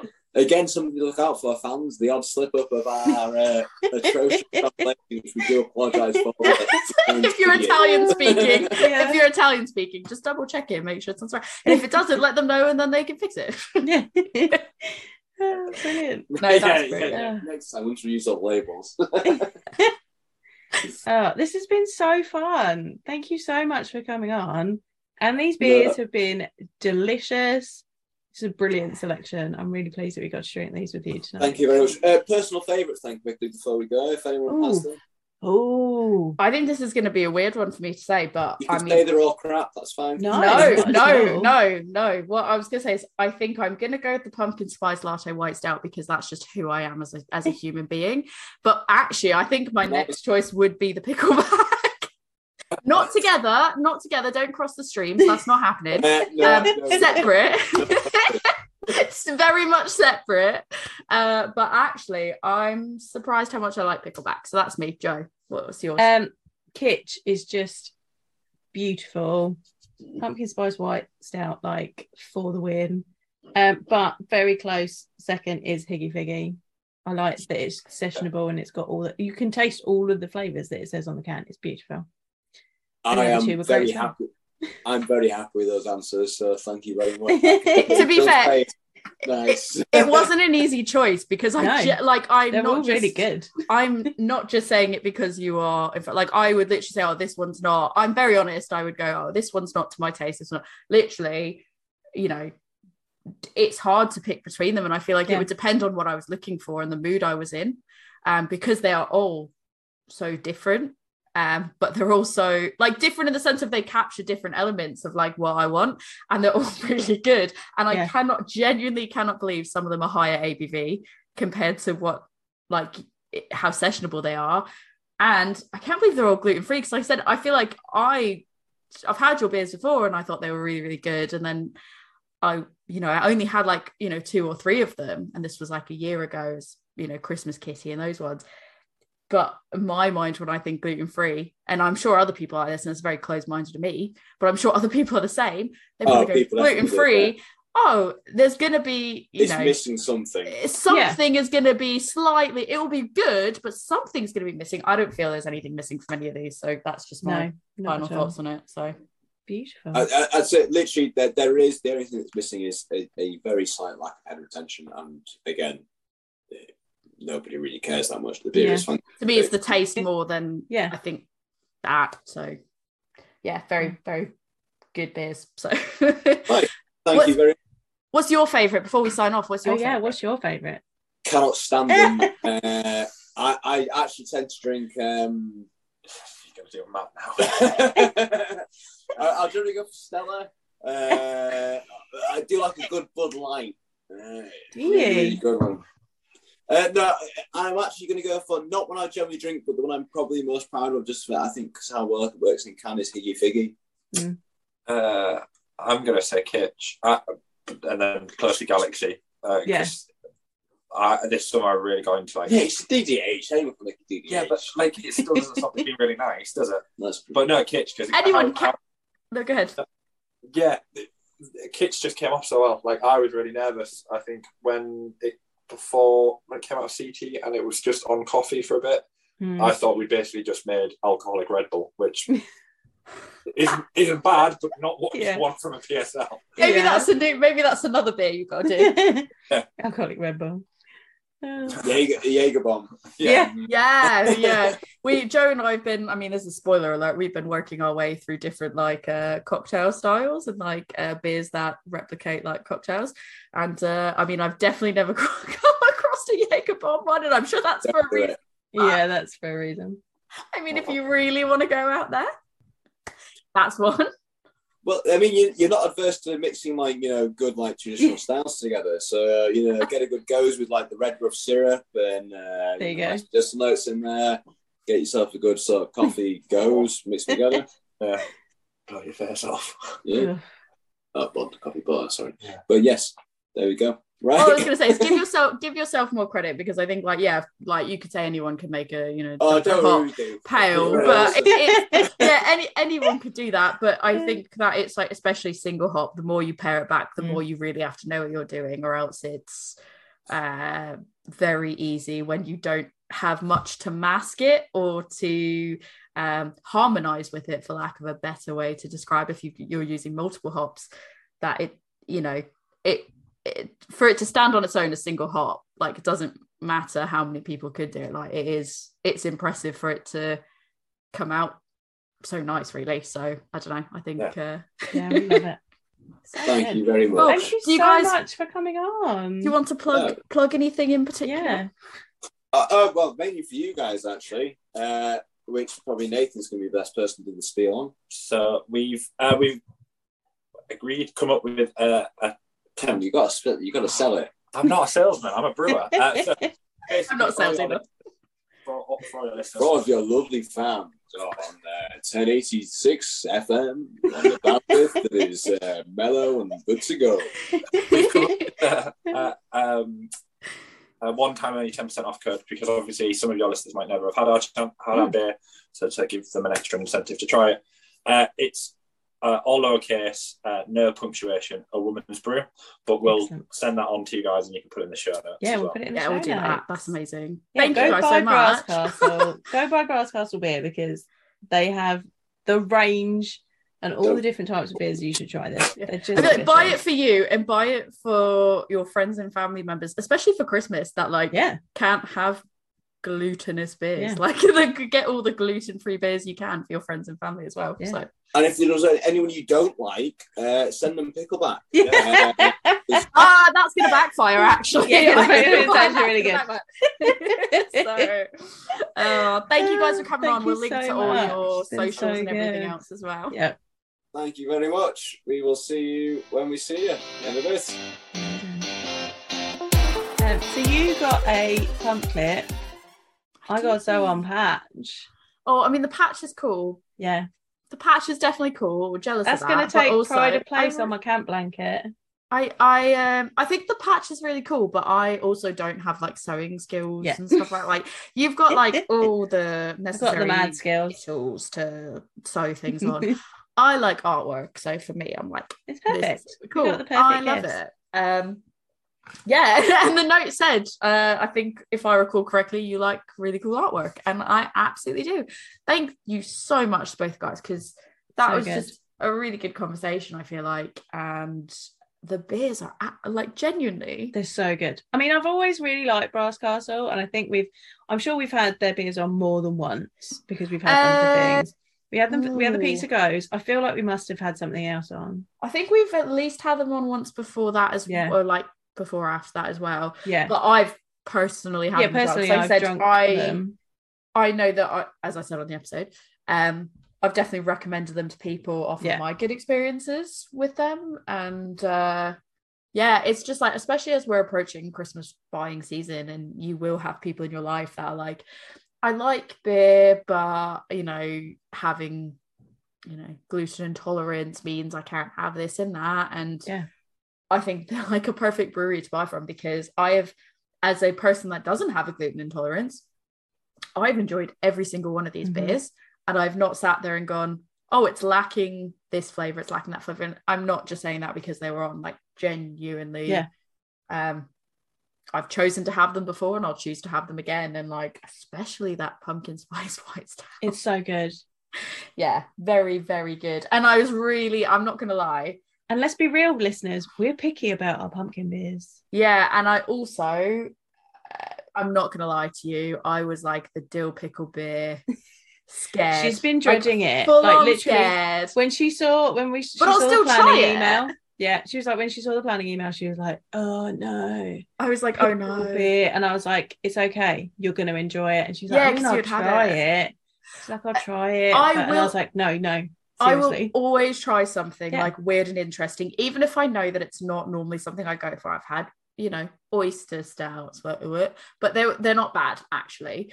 Um, I've had pickle beers and like fifty percent success rate on those. I've Mhm. had mustard beer, enjoyed that. Like, there's a lot of things I've had that sound really weird, but actually, I'm I almost lean into it if it's weird, even if I think I might not like that and it's just a personal preference thing. It might just be my taste buds. And I was genuinely like, oh, I still want to try it because it's unique. Mhm. However, what if I don't like it? And actually, I mean, they're all really good, but that one is particularly really nice, actually. Yeah. Very sessionable, I just very think easy drinking. Brass Castle like play with flavors and knock it out of the park. Like, I don't think I've ever had a bad beer from them. but again, I, I also think that there's that level of like, I mean, we, we talked about on the podcast, like they've come from more like trad background and then Mhm. they've started doing more creative things. And it's like, you can't kind of sit there and go, oh, they're a, s- you know, stuffy old trad brewery, quote Yeah. unquote. I'm using air quotes if you're just listening to it. Um, I mean, they're making pickleback, they're making fig, blueberry, and almond porter, they're making pumpkin spice beer. Like, you can't just go, oh yeah, they just do trad because that's I, I I personally believe that I don't think that's a flaw to do trad styles Yeah. really well. I think you can do trad styles well, you can do creative styles well, and you can do a mix of like creative trad styles really well. And there's nothing wrong with that. If anything, that just means that you're providing something for different audiences so that there's you can go to a tap room of theirs, you can go to their tap room and go, there's going to be something that someone in my family likes whether Yeah. that's like uh my my dad likes traditional beers so he got that i like more creative interesting beers my mum wants to have something a bit blended like that element of stuff i think um they really tick those boxes and yeah, I really enjoyed the walk through all the beers. If I'm honest, Yeah.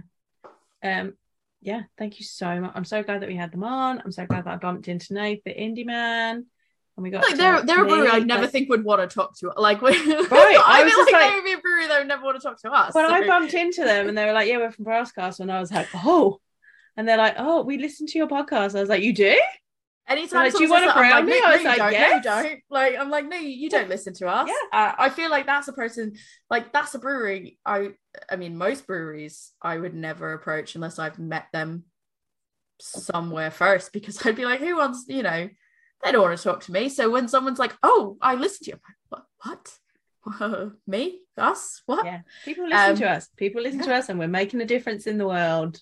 Oh, I still don't. I don't know if I still accept that. Yes. That's too much for me. You have to but- accept. You have to accept it. Nathan is literally, uh, he's in the embodiment of that. So you have to. Well, you You've know how I now. am. You know how I am, and that's just never going to happen. But no, I we're, get- really we're do. getting over this imposter syndrome. I do. I do appreciate them coming on because, it, like I said, that I mean, it would never be. I would never approach because I'd just be like, oh, I don't think they'd want to. And so that was just like a really cool conversation. And definitely the next time. I mean, I don't think they're massively far away, um, especially from like a from a American perspective. They're only a few hours drive. and me, I'm like, yeah, I'm like, oh, I could drive that long and still stay within Massachusetts. Yeah. So like that's not that bad. So I definitely um I didn't know they had a tap room. No. I kind of wish we asked them more about the tap room, but I think there was just so many other things that I wanted to ask them about. So and this was is- so this that I is what we started have to late. do. and- This is what we have to do. We have to go to the tap room and ask them about the tap room yeah. and do an Maybe that's it. one. Let's do that. Yeah. Yeah. Let's do that. Cool. Podcast on tour. Where listeners do you want us to go when we're on tour? Let us know. I would love to go there because I said I didn't know that they had a tap room Yeah. and um I just knew them for their beer and not for their location. So um cool. That was that was a good episode. Yeah, enjoyed that. good. We hope you enjoyed it too. We enjoyed it. We hope you enjoyed it. Um, Tori, if people want to tell you where we should go on tour, um, where can they get hold of you? yeah, if you want to talk to me about uh, where we should go on tour and give me some suggestions, or uh, tell me about the what you can do. So you can tell me about the best thing you've seen stamped across the bottom of a can before, because I'm a massive fan of that. And if you are as well, tell me your favorite one that you've had that you've that you've encountered in the wild. Um, you can do that on Instagram at adventures underscore in underscore optimism. Or I guess on Gmail at adventures in optimism at gmail.com. or you can email the podcast, which is a woman's brew podcast at gmail.com. Mm-hmm. So, Joe, if people want to talk to you about their favorite of the selection of Brass Mm. Castle that we've had today, or just in general, where can they find you? I'd love to discuss these beers because they were delicious. Um, you can get hold of me at my beer school, which is Love Beer Learning on Facebook, Instagram, Twitter, TikTok, and Pinterest. There is a website which is lovebeerlearning.co.uk, and I have an email address which is lovebeerlearning at gmail.com. Email there, email me there. Tell me where you want us to go. Um, tell me which of these wonderful brass cast, castle beers you bought using the excellent discount code that they gave Oh, us. Code! is, I didn't know anything about that. Yeah. That was so, I was like, yeah, oh my god, that's amazing. go buy their beers. Tell us how great they are. Use the discount code. small business. Support small business. Small support independent independent brewers. brewers. independent brewers, small brewers, local, do it. And the code is a woman's brew, all lowercase. We'll put it in the show notes as well with the shop, so you can go directly there and buy some of these delicious beers. Keep the you should. independent breweries going and making the Yes, most interesting yes. beers you can. Let's do it. Pickle beers, pickleback for life. I didn't think I'd ever say that. Who knew? Who knew? Uh, on that note, cheers. Cheers.